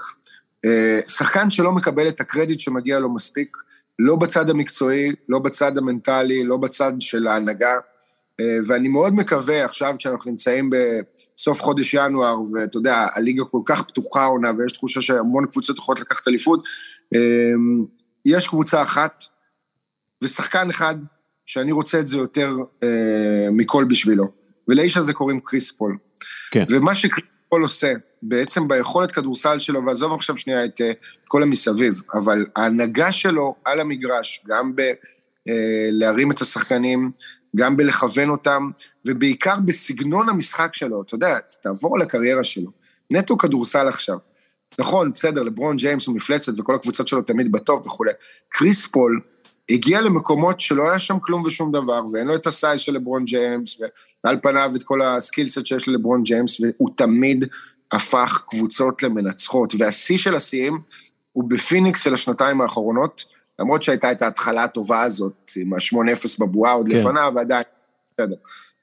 אה, תרשה לי שלא להתרשם יותר מדי מה-8-0 הזה ולהשליך על כל מה שראינו בעונה שעברה. אני רוצה לקחת אותך עונה לפני כן. מה שקריס פול עשה באוקלהומה סיטי, בקבוצה שבעצם התפרקה מנכסיה, אחרי שנים של שלטון ראסל ווסטברוק, ואחרי שנתיים יחסית מוצלחות בעונה סדירה, אבל אה, עם כישלון בפלייאוף והדחה בסיבוב הראשון יחד עם פול ג'ורג', אז פול ג'ורג' עבר לקליפרס לאחד כוחות עם קוואי, וראסל ווסטברוק עבר ליוסטון. אה, ואז קריס פול הגיע ב trade הזה, והיה לו שם כמעט כלום. והקבוצה הזאת סיימה בסופו של דבר או מקום רביעי או מקום חמישי, הפסידה במשחק שביעי ליוסטון, כן, אה, בסיבוב של הפלייאוף, אבל היכולת שלו להגיע ל-OKC, זאת אומרת, אחרי שקריס פול כבר עבר מהקליפרס ליוסטון, עבר שם תחנה בדרך, היכולת שלו להגיע ל-OKC, לקחת קבוצה שעל פניו לא הייתה אמורה להיות בפלייאוף, היא לא הייתה אמורה להיות ב top 10, וכולם דיברו על זה שהוא כנראה לא יישאר, כנראה יעשו לו buyout, הוא גם היה יחסית פצוע קצת לפני זה, לא ישחק מספיק משחקים. ה- הטרנספורמציה שבעיניי קריס פול עבר מהשלב הזה, שכל הזמן הייתה לו את התווית לוזר, אבל כי הוא לא הצליח להגיע לגמר מערב, הוא לא הצליח סתם כן. לקחת אליפות בעקבות זה, עדיין, בכל מה שקשור להנהגה ולשפר את הקבוצה שלך, ואני חוזר איתך אפילו אחורה בשלב מאוד מוקדם בקריירה של קריס פול, להגיע לניו אורלינס, לעיר מוכה, אחרי הוריקן קטרינה, אה, ולקחת שם את הקבוצה הצעירה הזאת ולהביא אותה לפלייאוף, הוא באמת אחד המנהיגים הכי גדולים שהיו בספורט, והכי underrated שהיו בספורט. כן. ודרך אגב, מה שהוא עשה בשני משחקים האחרונים, שהוא קולע יותר מ-15 נקודות ברבע הרביעי ובעצם מנצח את המשחק, זה כאילו קריס פול קלאסי, כי הוא, הוא לא קולע, הוא סיים את המ- את המשחק, את שני המשחקים האלה עם 20 ומשהו נקודות, כן? הוא כאילו, איפה שצריך הוא קולע, איפה שצריך הוא מחלק את האסיסט, איפה שצריך הוא, הוא, הוא חוטף. הוא באמת, הוא הסיבה שפיניקס היא הקבוצה הכי טובה בליגה. ו, ואני חושב שבגלל זה הוא צריך לזכות ב-MVP. אה, דיברתי על זה לפני שבועיים, אמרתי שסטף קרי כאילו זה, זה שלא להפסיד, כן, ועוד אה, שניים שלושה משחקים. לא, לא, לא, זהו, סטף, סטף לדעתי כבר אה, יצא מה top five.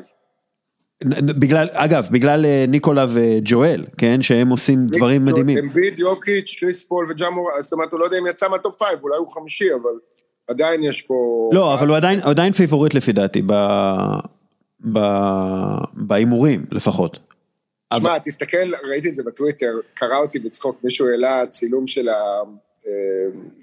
המספרים שלו מהשדה, בכל המשחקים האחרונים, והוא כתב, המספרים של סטף נראים פחות כמו מספרים של שחקן כדורסל ויותר כמו tour dates של איזה ראפר, זה מדהים, כי אתה רואה שם כל מיני שלוש מ-17, שלוש מ-19, שלוש מ-22, ארבע מ-11, עכשיו, אתה יודע, זה בחודשים, זה כאילו, כן. ב-19 למרץ, 20...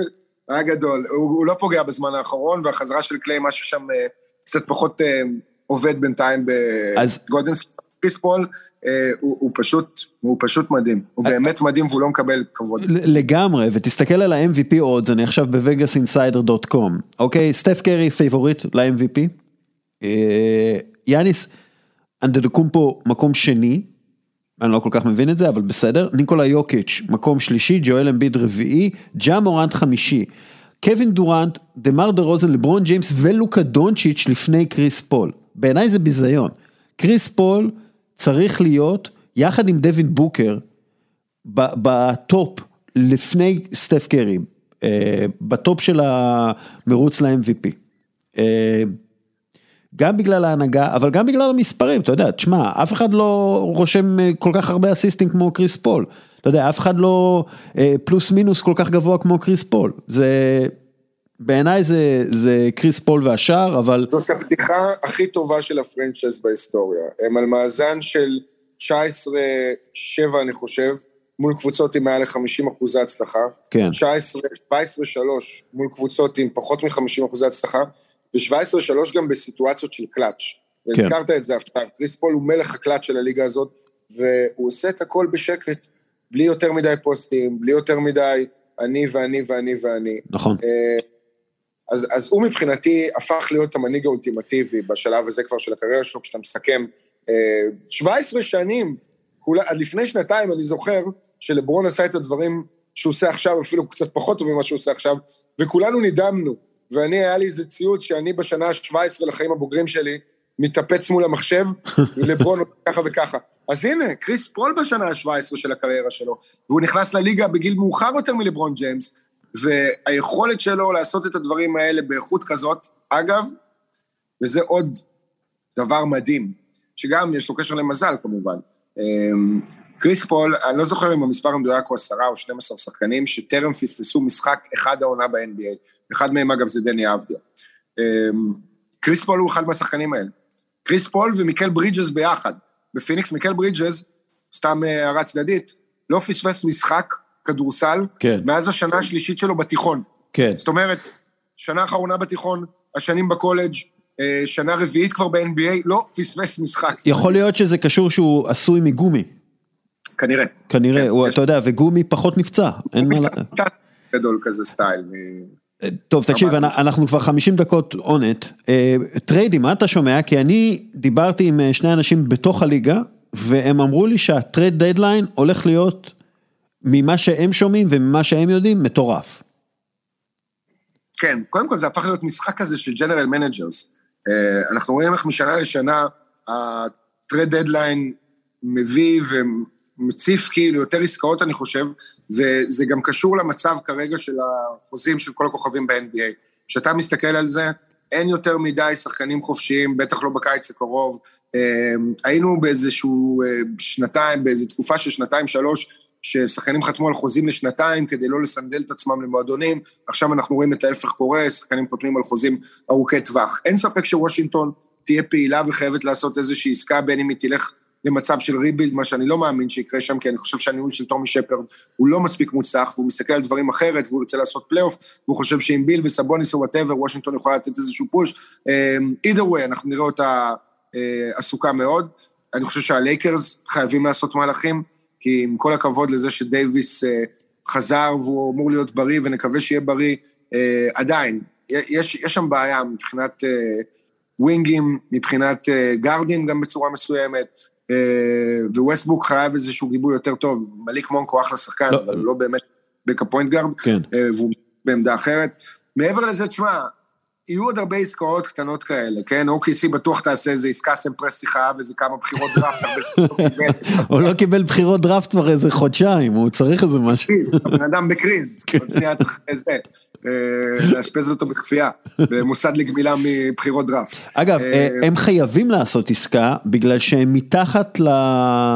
לתקרת שכר בצורה משמעותית, הם כאילו, הם צריכים כאילו לעשות עסקה כדי אה, לעמוד בתנאי של, התקר... אה, של, ה...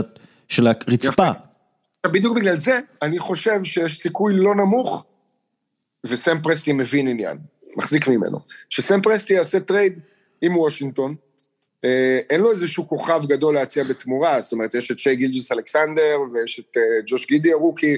הוא לא, הוא, לא יעשה, הוא לא יעשה להם טרייד, הוא כאילו בונה עליהם, לא? כאילו... כן, הוא, כן. הוא בונה עליהם, הוא אוגר אותם, הוא אוגר כישרונות צעירים, או ש... ילדים, לא יודע, הוא כמו המכשפה בעמי ותמי, אתה יודע, שמפתה אותם בבית עם כל המתוקים, ואחרי זה לך תדע, אולי הוא יאכל את כולם.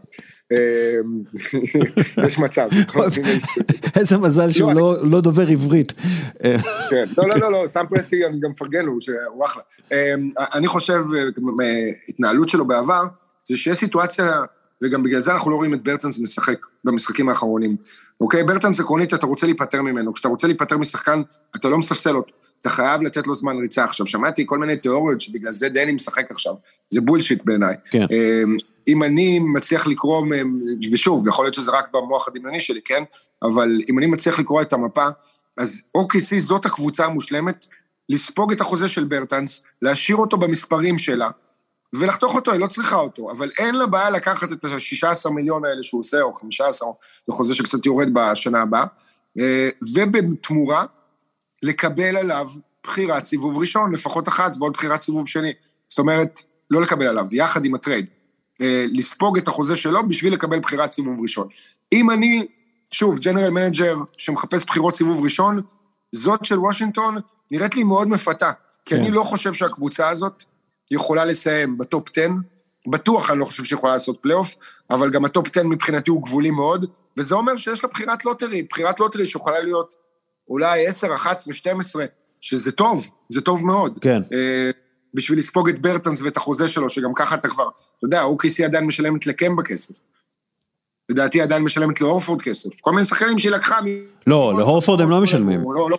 הורפורד, הורפורד כאילו עבר אה, מלא לבוסטון, אבל כאילו כן, הם, הם יכולים להשתמש בזה, והם יכולים, כאילו, בטוח אוקלהומה תעשה משהו ב trade deadline, זה בטוח. אה, כן. הש, השאלה. השאלה מה הם יעשו עם זה, כאילו, הש, אתה יודע, כאילו, אני, בוא נגיד אני לא אתפלא אם ראסל ווסטברוק ימצא את עצמו פתאום באוקלהומה חזרה ויהיה buyout ויגיעו לאיזה סיכום איתו. כן? ולייקרס תביא לאוקלהומה מישהו, כאילו, יכול להיות, זה, אני לא פוסל את האפשרות הזאת. יכול להיות ש... אני לא רואה אף קבוצה קולטת את ראסל ווסטברוק בטרייד, באמת. אמ, אני לא מבין את האינטרס הזה, זאת אומרת, גם הקבוצות החלשות כביכול, אוקלהומה סיטי, שהוא הרי סמל במועדון הזה, ודטרויט בצד השני, יש להם פוינט גארדים צעירים. כן, הם ש... לא... שהן לא צריכות אותו, הן לא רוצות אותו, הוא רק יכול להרוס את ההתפתחות שלהן. אמ, יהיה מעניין, אני חושב, גם בגולדן סטייט, יש פה דילמה מאוד מאוד גדולה שעומדת בפני בוב מיירס, כן. שלא הצטיינה עד עכשיו בעסקאות, בטריידים, אה, בחירות דראפט, אחלה. אה, להחתים שחקנים חופשיים, אחלה, למשוך אותם פנימה באישיות הכובשת שלו, כן, בטח, אבל בלרקום עסקה עוד לא ראינו אותו עושה איזה משהו מעניין באמת ב-NBA. יש לו הרבה מאוד נכסים, אה, יש לו סיכוי לקחת אליפות השנה, זה נראה הרבה יותר טוב לפני חודש, חודשיים, עכשיו בטח עם היכולת של פיניקס וגם של אה, קבוצות אחרות, בקונפרנס המזרחי בעיקר, אני לא חושב שהייתי שם את גולדן סטייט כפיבוריטית, בטח שהיכולת של סטפי כבר לא מה שהייתה בפתיחת העונה, וכאן אתה שואל את עצמך, יש לי את ג'יימס וייזמן, את ג'ונתן קומינגה ואת מוזס מודי, שלוש בחירות lottery, אחד מהם זה בחירת אה, top שלוש, כולם בני עשרים, אפילו פחות. הם בשנה הראשונה והשנייה שלהם בליגה. עכשיו, האם אני יוצר כאן גשר בעצם, והופך את הארגון שלי לארגון מנצח, דוגמת סן אנטוניו, שבדיוק כמו השמות שהזכרנו, פארקר, ג'ינובלי, כן. בחירות דראפט מוכרות אמנם, אה, כאן זה הגיע מסיטואציות אחרות, ומהפציעה הזאת של סטף, וקליי שהיה בחוץ, ודורן שעזב, אז שנה של טנקין כזה, פחות או יותר, שסידרה גם בחירות גבוהות, אז אתה אומר לעצמך, אם אני בונה פה גשר לעתיד, והופך להיות מועדון מנצח של שני עשורים עכשיו, ואני בונה על קוג, קומינגה ועל וייזמן, שיהיו הפנים שלי בעתיד, או שיותר חשוב לי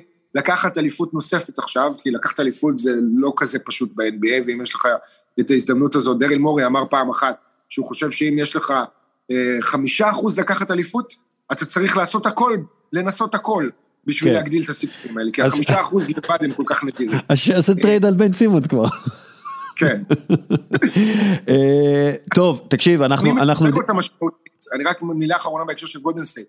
אולי מיילס טרנר, כן. שמוסיף להם נופח שמתחת לסל של rim protector, הוא ריבאונדר גדול הוא לא, אבל הוא גם מרווח את המשחק, הוא מאוד מתאים לסגנון הזה, כי הבעיה שלהם היא בחמש. כן. הבעיה שלהם, אין להם סנטר אמיתי, וכשזה קוון לוני ודריימון גרין ביחד בחמישייה, אז גם אין לך שחקנים שהם קולעים מספיק טוב מחוץ לקשת, מעבר לזה שיש לך את ה Splash Brothers, וג'ורדן פול שעולה מהספסל, ששלושתם כאלה שלושות אדירים.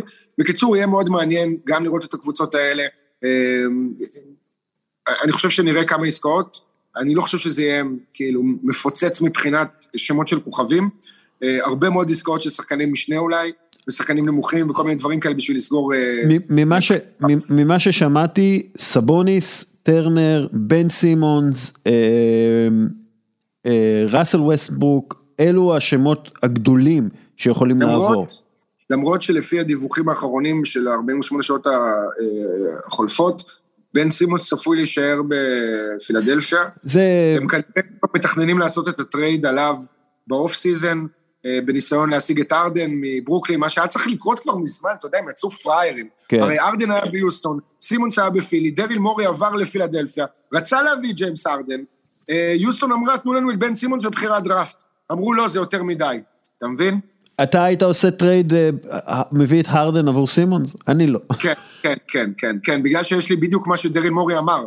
הציטוט שלו בעצמו, יש לך את ג'ואל אמביד, תוסיף לו את ג'יימס ארדן, זה הופך אותי לפייבוריט לקחת אליפות. אה, אני לא, אני פשוט לא רואה את זה קורה. אני לא רואה מישהי, קבוצה נותנת שחקן ברמה של ג'יימס הרדן עבור בן סימונס. מה זה שחקן ברמה? לא רואה שחקן top 40 עובר עבור העסקה בן הזאת- סימונס. העסקה הזאת הייתה על השולחן. אבל- העסקה אבל- אבל- פילדלפיה. אבל אתה יודע איך אמר, אה, ב- איך אמרו ב Big Lebowski? "A New shit came to light man, new shit came to light. טוב יאללה תקשיב. אמר, אה, זאת הייתה אמת לשעתה. כן, אני אגיד לך, אה, אנחנו כבר שעה מדברים, אנחנו יכולים לדבר עוד שלוש שעות, כן? אבל נעשה את זה מתישהו באיזה trip ל-NBA. אה, נשים, נשים את הלינק אה, ל- ל- לאתר שלך. אה, יש עוד, כמה עוד חבילות אפשר אה, לקנות? אתה יודע? אנחנו במספר מקומות מוגבל מן הסתם, ובטיול הזה לא נוציא יותר מ-35 אנשים. אוקיי. אמ, ויש עוד כמה. זאת אומרת, אנחנו לא ניכנס למספרים, אבל אנחנו בקצב טוב מאוד. אה, נראה שהנסיעה הזאת גם תהיה סולד אאוט בשבוע, שבועיים הקרובים. ואגב, הנהגה וכאלה, בואו לראות את לברון מקרוב, ולהחליט מעצמכם, האם הוא מנהיג. כן. עשינו, עשינו, אה, הרמנו לבולה, עידו. אה, עידו גור, ערוץ הספורט, תודה רבה. בכיף, דסקל, תודה רבה לך על הפרגון. יאללה ביי. ביי. ועכשיו איתנו אה, גל קרפל בפינה החברתית בשיתוף בועטים את הגזענות והאלימות מהמגרשים של הקרן החדשה לישראל והוא הביא איתו אורח. מה המצב גילי ורמוט? אהלן חברים, מה נשמע? אהלן. הכל טוב. אה, אה, קודם כל אנחנו עכשיו כבר נודיע למאזינים ש, שיש עליך תינוק והכנת בקבוק חלב למקרה חירום שאם הוא יתחיל לבכות אתה תשים לו את החלב נכון אתה הגעת מוכן לפודקאסט הזה. אתה משתיק קול. אתה משתיק. אמ, אה, תראה, אור- אה, אוריאל, אולי שנייה לפני שבאמת נדבר אה, עם גילי, אז אני, קצת על המסגרת של, הדבר, אה, באמת אנחנו פעם בחודש כאן אה, נשתדל לדבר עם, עם שחקן, הפעם אה, שחקן עבר, ש, ש, על העניין הזה של אה, אה, כדורגלנים, על הקשיים הגדולים שיש בנושא הזה של להתערב עם קהל, מהצד זה נראה קהל, אני חושב שעל המגרש דברים נראים אחרת, זה גם קשה, זה גם חשוב, זה גם חוויות. יש לנו איזשהו, לפני איזה שלוש שנים פתחנו איזה מותג שקוראים לו נבחרת לאחריות חברתית, שהרעיון של נבחרת לאחריות חברתית זה בדיוק ששחקנים ירגישו יותר אה, בעניין, שיבינו שיש להם יכולת להשפיע, וגם שידברו על זה ולעשות שיחות פתוחות, כי הדברים הם לא חד-ממדיים, אז אני מאוד שמח שגילי הפעם אה, נמצא אותנו, באמת אה, יש ו- לנו ניסיון, אני כותב, גם פה וגם באירופה, בגרמניה, בהולנד, בטח ייתן לשפוך אור די הרבה על איך אה, זה נראה במקומות שונים. אז זהו, אני רוצה לשאול אותך, גילי, דיברנו על הומופוביה אה, בפרקים הקודמים, ואם זה, אתה יודע, בכלל אפשרי לצאת מהארון ככדורגלן, ושהכול יהיה סבבה בחדר ההלבשה, וגם מבחינת האוהדים. אז כאילו, מה, מה דעתך על הנושא? כמובן שאני אדם ליברלי, ואתה יודע, מי שמכיר אותי יודע שככה גדלתי, וגם אצלי פה בבית, אה, דה, מין, דת, גזע, הכל פה, אתה נשפט לפי איך שאתה בן אדם, אה, באופי שלך, בתכונות שלך, ולא בכל השטויות האלה. אה, כן, זה ברור שעולם הכדורגל הוא עולם, אתה יודע, מאוד גברי, וכן, אני חושב ש... קודם כל, אני חייב להגיד שאני אף פעם לא חשדתי באיזה מישהו שהיה איתי בחדר הלבשה, שהוא, שהוא כזה והוא מסתיר את זה, באופן אישי לא נתקלתי, אה, או שהוא הסתיר את זה ממש טוב, אני לא יודע. אה, אבל כן, אין ספק שאם יהיה מישהו כזה שיחליט לעזור עומד ולעשות את זה, אז כן בחדר הלבשה זה ברור שידברו על זה וירכלו על זה ויסתכלו כזה וכמובן אוהדים, אתם מכירים את כל הקללות וכל הדברים האלה אבל אני חושב שזה משהו שלאט לאט אה, הולך ואתה שומע ש... לא יודע איפה זה היה, בניו זילנד מישהו דיבר ובאנגליה מישהו כבר אה, נחשף ופה היה איזה מישהו מליגה ג' ש... זה, אז אני חושב שאתה יודע, ככל שהזמן אה, ילך ויתקדם, זה ילך ויהיה יותר בנורמה. מה, מה השחקנים בעצם יכולים לעשות כדי לאפשר לזה לקרות? כי אני פעם כתבתי טור שיציאה מהארון זה לא ספורט יחידני, צריך את המערכת סביבך בעצם כדי לתת לך את התמיכה וגם למשל סתם במקרה של ג'וש קוואלו, הבחור שיצא מהארון באוסטרליה, כשהוא יצא מהארון, כל החברים שלו לקבוצה ישר חיבקו אותו והביעו תמיכה והראו לו אהבה. אתה יודע, זה, זה משהו שאתה חושב שיכול לקרות פה, בחדר הלבשה ישראלי? כן, אני חושב שאם עושים את ההכנה לפני שזה יוצא החוצה לתקשורת ולקהל, בטוח בסופו של דבר שכל החברים לחדר הלבשה ירצו לעזור ולתמוך. אני חושב שדווקא ישראל זה דוגמה יפה בקטע הזה למה שקרה עם ספיר ברמן. כן. שבאמת זה תקדים עולמי והכל קרה כל כך יפה, ולזכותה באמת שהיא הייתה כזאת אמיצה ופורצת דרך. אבל גם בהתאחדות, בכל ארגון השופטים והתקשורת בארץ, ממש... אה, דווקא בעיניי, בעיניי הסיפור של ספיר ברמן גילי זה סוג הדברים שאם היינו שואלים חצי שנה לפני שזה קרה, האם זה יכול לקרות, או האם זה יקרה ככה, היינו אומרים שלא. יש לפעמים המציאות יותר חזקה מהמחשבות, ואני חושב גם אותו דבר על שחקן שיוצא מהארון, זאת אומרת, אה, מדברים על זה שאתה אומר, תהיה רכילות בחדר ההלבשה, ואני תוהה האם בפועל, הרי, הרי לדעתי הדבר שהכי מפחיד את השחקן קודם כל, זה חדר ההלבשה, קודם כל זה החברים שלו שיפנו נגדו או יפנו אליו. והשאלה היא, ברגע ששחקן מגיע, אז השחקנים אומרים לו, אל תקרב אליי במקלחת, צחוקים וזה, אבל הם רציניים, או שהם באים ומחבקים אותו ואומרים, בואו לא נדבר, זה נמוך. זאת אומרת, אה, אה, השאלה אם השחקנים, כמו, אני לא חושב ש, ש, ששחקנים דימיו את עצמם, מדברים עם ספיר בן ומסתכלים על הלק של השופטת ומדברים על זה. זה לא משהו שמישהו דמיין שיקרה. אה, אה, השאלה אם... אני מסכים איתך, אני מסכים איתך, סליחה שאני קוטע אותך. אם אתה מדמיין חבר שלך לקבוצה שעושה מהלך כל כך אמיץ, האם האינסטינקט החברי לעומת האינסטינקט, אתה יודע, להיות, של להיות אחד מהחבר'ה ולצחוק על הבן אדם השונה. אה, איך זה נראה לך יקרה בדינמיקה של קבוצה אמיתית שעובדת ביחד? כן, אני מסכים איתך, אני חושב שבאמת כשמסתכלים על זה לפני שזה קורה, אז זה באמת כמו שאמרתי. מצד שני, באמת שזה יקרה, אה, אני כן חושב שתהיה תמיכה, וכן אה, אולי אחרי, אתה יודע, שמבשרים את זה וקצת יש אולי הפתעה או משהו כזה, אה, זה, זה, זה נכנסים לשגרה וכן ירצו לעזור ולתמוך. ובקטע של ספיר ברמן גם היה לה את הביטחון הזה ואת הפתיחות הזאת לבוא וגם כאילו מין קצת אה, לצחוק על, לא יודע אם לצחוק על עצמה, אבל נגיד במשחק הראשון שלה אחרי שזה נחשף, אז ראו את הקפטנים בהגרלה לפני המשחק שצוחקים איתה על הלק שהיא שמה, וכן היה לה את הפתיחות הזאת וזה עבר כמו שאמרתי, בצורה מדהימה, ועשה שירות טוב לישראל בעולם גם. וכמו שאתה אומר שוב, אני מסכים שברגע שזה יקרה, זה יהיה פחות נורא ממה שזה נראה לנו לפני שזה קורה. כן. אמ, טוב, מפה אנחנו רק יכולים, אתה יודע, לאחל, לאחל שזה יקרה באמת בכדורגל הישראלי, ושבאמת אנחנו אה, נראה שחקן יוצא מהארון ומתקבל באהבה ו, וחיבה. כן, ו... אגב, ברור, ברור לכולנו, אוריאל, שזה קיים, הרי מבחינה כן. סטטיסטית לא ייתכן שזה לא קיים, אה, בליגה אה, הראשונה. תראה, איך, איך, אה, איך, איך אומרים, אני מכיר, אני יודע, כאילו, על, על זה, אז כאילו, וברור שכל אחד בכדורגל הישראלי יודע, וכאילו גם בכדורסל היה לנו סוג של אה, אה, עניין כזה עם אורי קוקייה, וכשהוא יצא, אז הוא כבר היה בסוף הקריירה, ו, ו, והכל היה בסדר, כאילו, אין, כאילו, ולאורך הקריירה שלו היה גם בסדר, זה, החברים שלו לקבוצה תמיד ידעו, אה, מאיזשהו שלב בקריירה שלו, אז, אז שוב, זה אפשרי, ואם זה יקרה זה יהיה רק טוב אה, לכולם, ובטח להומואים ב, בישראל. אה, גיל, אנחנו גם דיברנו על ההשפעה של השחקנים, ההשפעה שיכולה להיות לשחקנים, על עניין, אה, אתה יודע, הורדת מפלס האלימות ומפלס הגזענות במגרשים.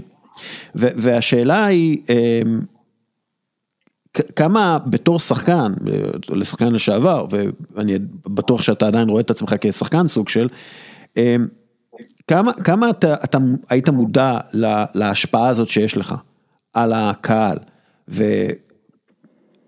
והאם כאילו אתה אי פעם חשבת, אתה יודע, כאילו, להביע את עצמך אה, על המגרש אפילו, בנושא אלימות או הורדת אלימות? אמ, כן, תמיד ידעתי, אתה יודע, שמסתכלים עלינו בזכוכית מגדלת ואני צריך לשמש דוגמה. אה, מצד שני, אני חושב שהרבה פעמים מה שרואים על הדשא או בהתנהלות הוא סוג של מראה לחברה הישראלית. אה, אם זה אה, המכות יום שישי שהנהלת א' ס' אשדוד על אסמאעיל עמר מאמן ראשון לציון, כן. או אם זה אבנים שמחוץ לדוח נזרקות לתוך האיצטדיון, או אתה יודע, הריבים האלה מחוץ למגרש שראינו עכשיו בין אוהדי בית"ר להפועל תל אביב. זאת אומרת, כל מה שקורה זה משקף את החברה שלנו, כל מה שקורה בכדורגל וזה לא מקרי. החברה שלנו היא אלימה, היא גזענית, אה, יש את, ה, את השסע הגדול בחברה שמתחיל כבר מלמעלה, אה, בכן ביבי לא ביבי, אה, שההסתה הגדולה ושיסוי וזה, וזה נשפך גם לכדורגל, וסך הכל באמת הכדורגל מייצג את כל מה שרואים במדינה גם מחוץ לספורט. אה, גילי, כן, אני, אני, אני חושב אולי לשאול אותך, אולי שאלה קצת, אה, אה, אולי, אולי קצת קשה או לא נוחה, כי, כי כשחקן, בעצם כשחקן אתה, עד כמה שומעים על המגרש כשחקן את הקריאות? זאת אומרת, אני חושב שלנו כקהל יש איזושהי מחשבה שהשחקנים מאוד מודעים לזה, אבל בעצם אני לא יודע עד כמה, עד כמה אתם בכלל בתוך המגרש שומעים את זה, ואם אתם שומעים את זה, אתה כשחקן שרוצה לנצח, האם אתה תעשה הכל כדי להתנתק מהקריאות, ובאיזה רגע תגיד, אוקיי, אני כבר רוצה להתעמת, אני רוצה להגיד משהו לשופט או למישהו אחר. זאת אומרת, איך אתה ראית את זה כשחקן? האמת שלא זכור לי ש... ש... שלקחתי חלק במשחק שהיה איזה קריאות גזעניות. אני כן יכול להגיד שהשחקנים...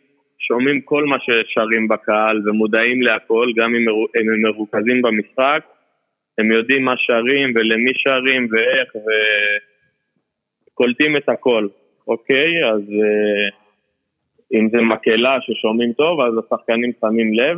אני באופן אישי לא זוכר... רואה איזשהו מצב, סליחה. לא, אני אומר, אני לא זוכר שהייתי במשחק שהיה איזה נעמות או... לא, לא יודע, לא, לא יצא לי גם כמובן שפוצץ איזה משחק שלקחתי בו חלק בגלל נעמות גזעניות. אמ, שוב, גם הקטע הזה הולך ותופס תאוצה, ששחקנים פתאום יורדים מהמגרש ולא מוכנים לשחק יותר ודברים כאלה. אה, כן, תמיד כשקראו לי אה, לקחת חלק בכל מיני אה, עמותות כאלה ואחרות, או כן ללכת, לגנות את התופעה הזאת, כמובן שעשיתי את זה. לא יודע כמה השפעה יש לזה בשורה התחתונה. כן, אגב, וגם באירועים שלנו, אוריאל גילי היה, כן. וזה פאנל שערכנו בחיפה, ובאמת זה נכון, ואני חושב שזה מאוד חשוב, אבל אני גם חושב שזה נכון שעל הדשא, הנה דווקא גילי אומר וזה מפתיע אותי, אנחנו יודעים מה שרים. זאת אומרת, אם עכשיו שרים לדני עמוס, או אם שרים לאיזה שחקן מחבל, שחקנים יודעים, אבל העובדה היא שאנחנו לא רואים שחקן בזמן משחק בא לקהל ואומר, תפסיק לקלל את השחקן של הקבוצה השנייה. אני לא חושב שאי פעם ראיתי דבר כזה. כן, בדרך כלל, בדרך כלל, כן, בדרך כלל שחקנים אה, ניגשים לקהל שלהם רק אם... אם הם מקללים מישהו מהקבוצה שלהם, או אם הם זורקים דברים למגרש שיכולים לעשות נזק לקבוצה שלהם, אז פונים כן. לזה בדרך כלל. כן, וגילי, אנחנו צריכים לסיים, אני רק רוצה לשאול אותך שאלה, בגלל שזה משהו ששמעתי לאורך הקריירה שלך, ש... שהמשפחה שלך ביקשה שלא תנגח בכדור הרבה, בתור כדורגלן. אני חייב, אני חייב לדעת אם זה אמיתי, אתה, הצחוק... אה, לא, להפך. להפך, אבא שלי היה מתעצבן שאני מפחד ושהוא היה עושה לי אימונים, הוא היה עושה לי אימונים אישיים אה, שהוא מרים לי ואני מתאמן על נגיחה, ואז בצחוק, אתה יודע, היו אומרים, הוא שומר את הראש ללימודים, אתה יודע, אבל אה, אבא שלי להפך היה מתעצבן מזה ומנסה להתאמן איתי על זה. אבל uh, היה לי אופי פחדני, זאת האמת.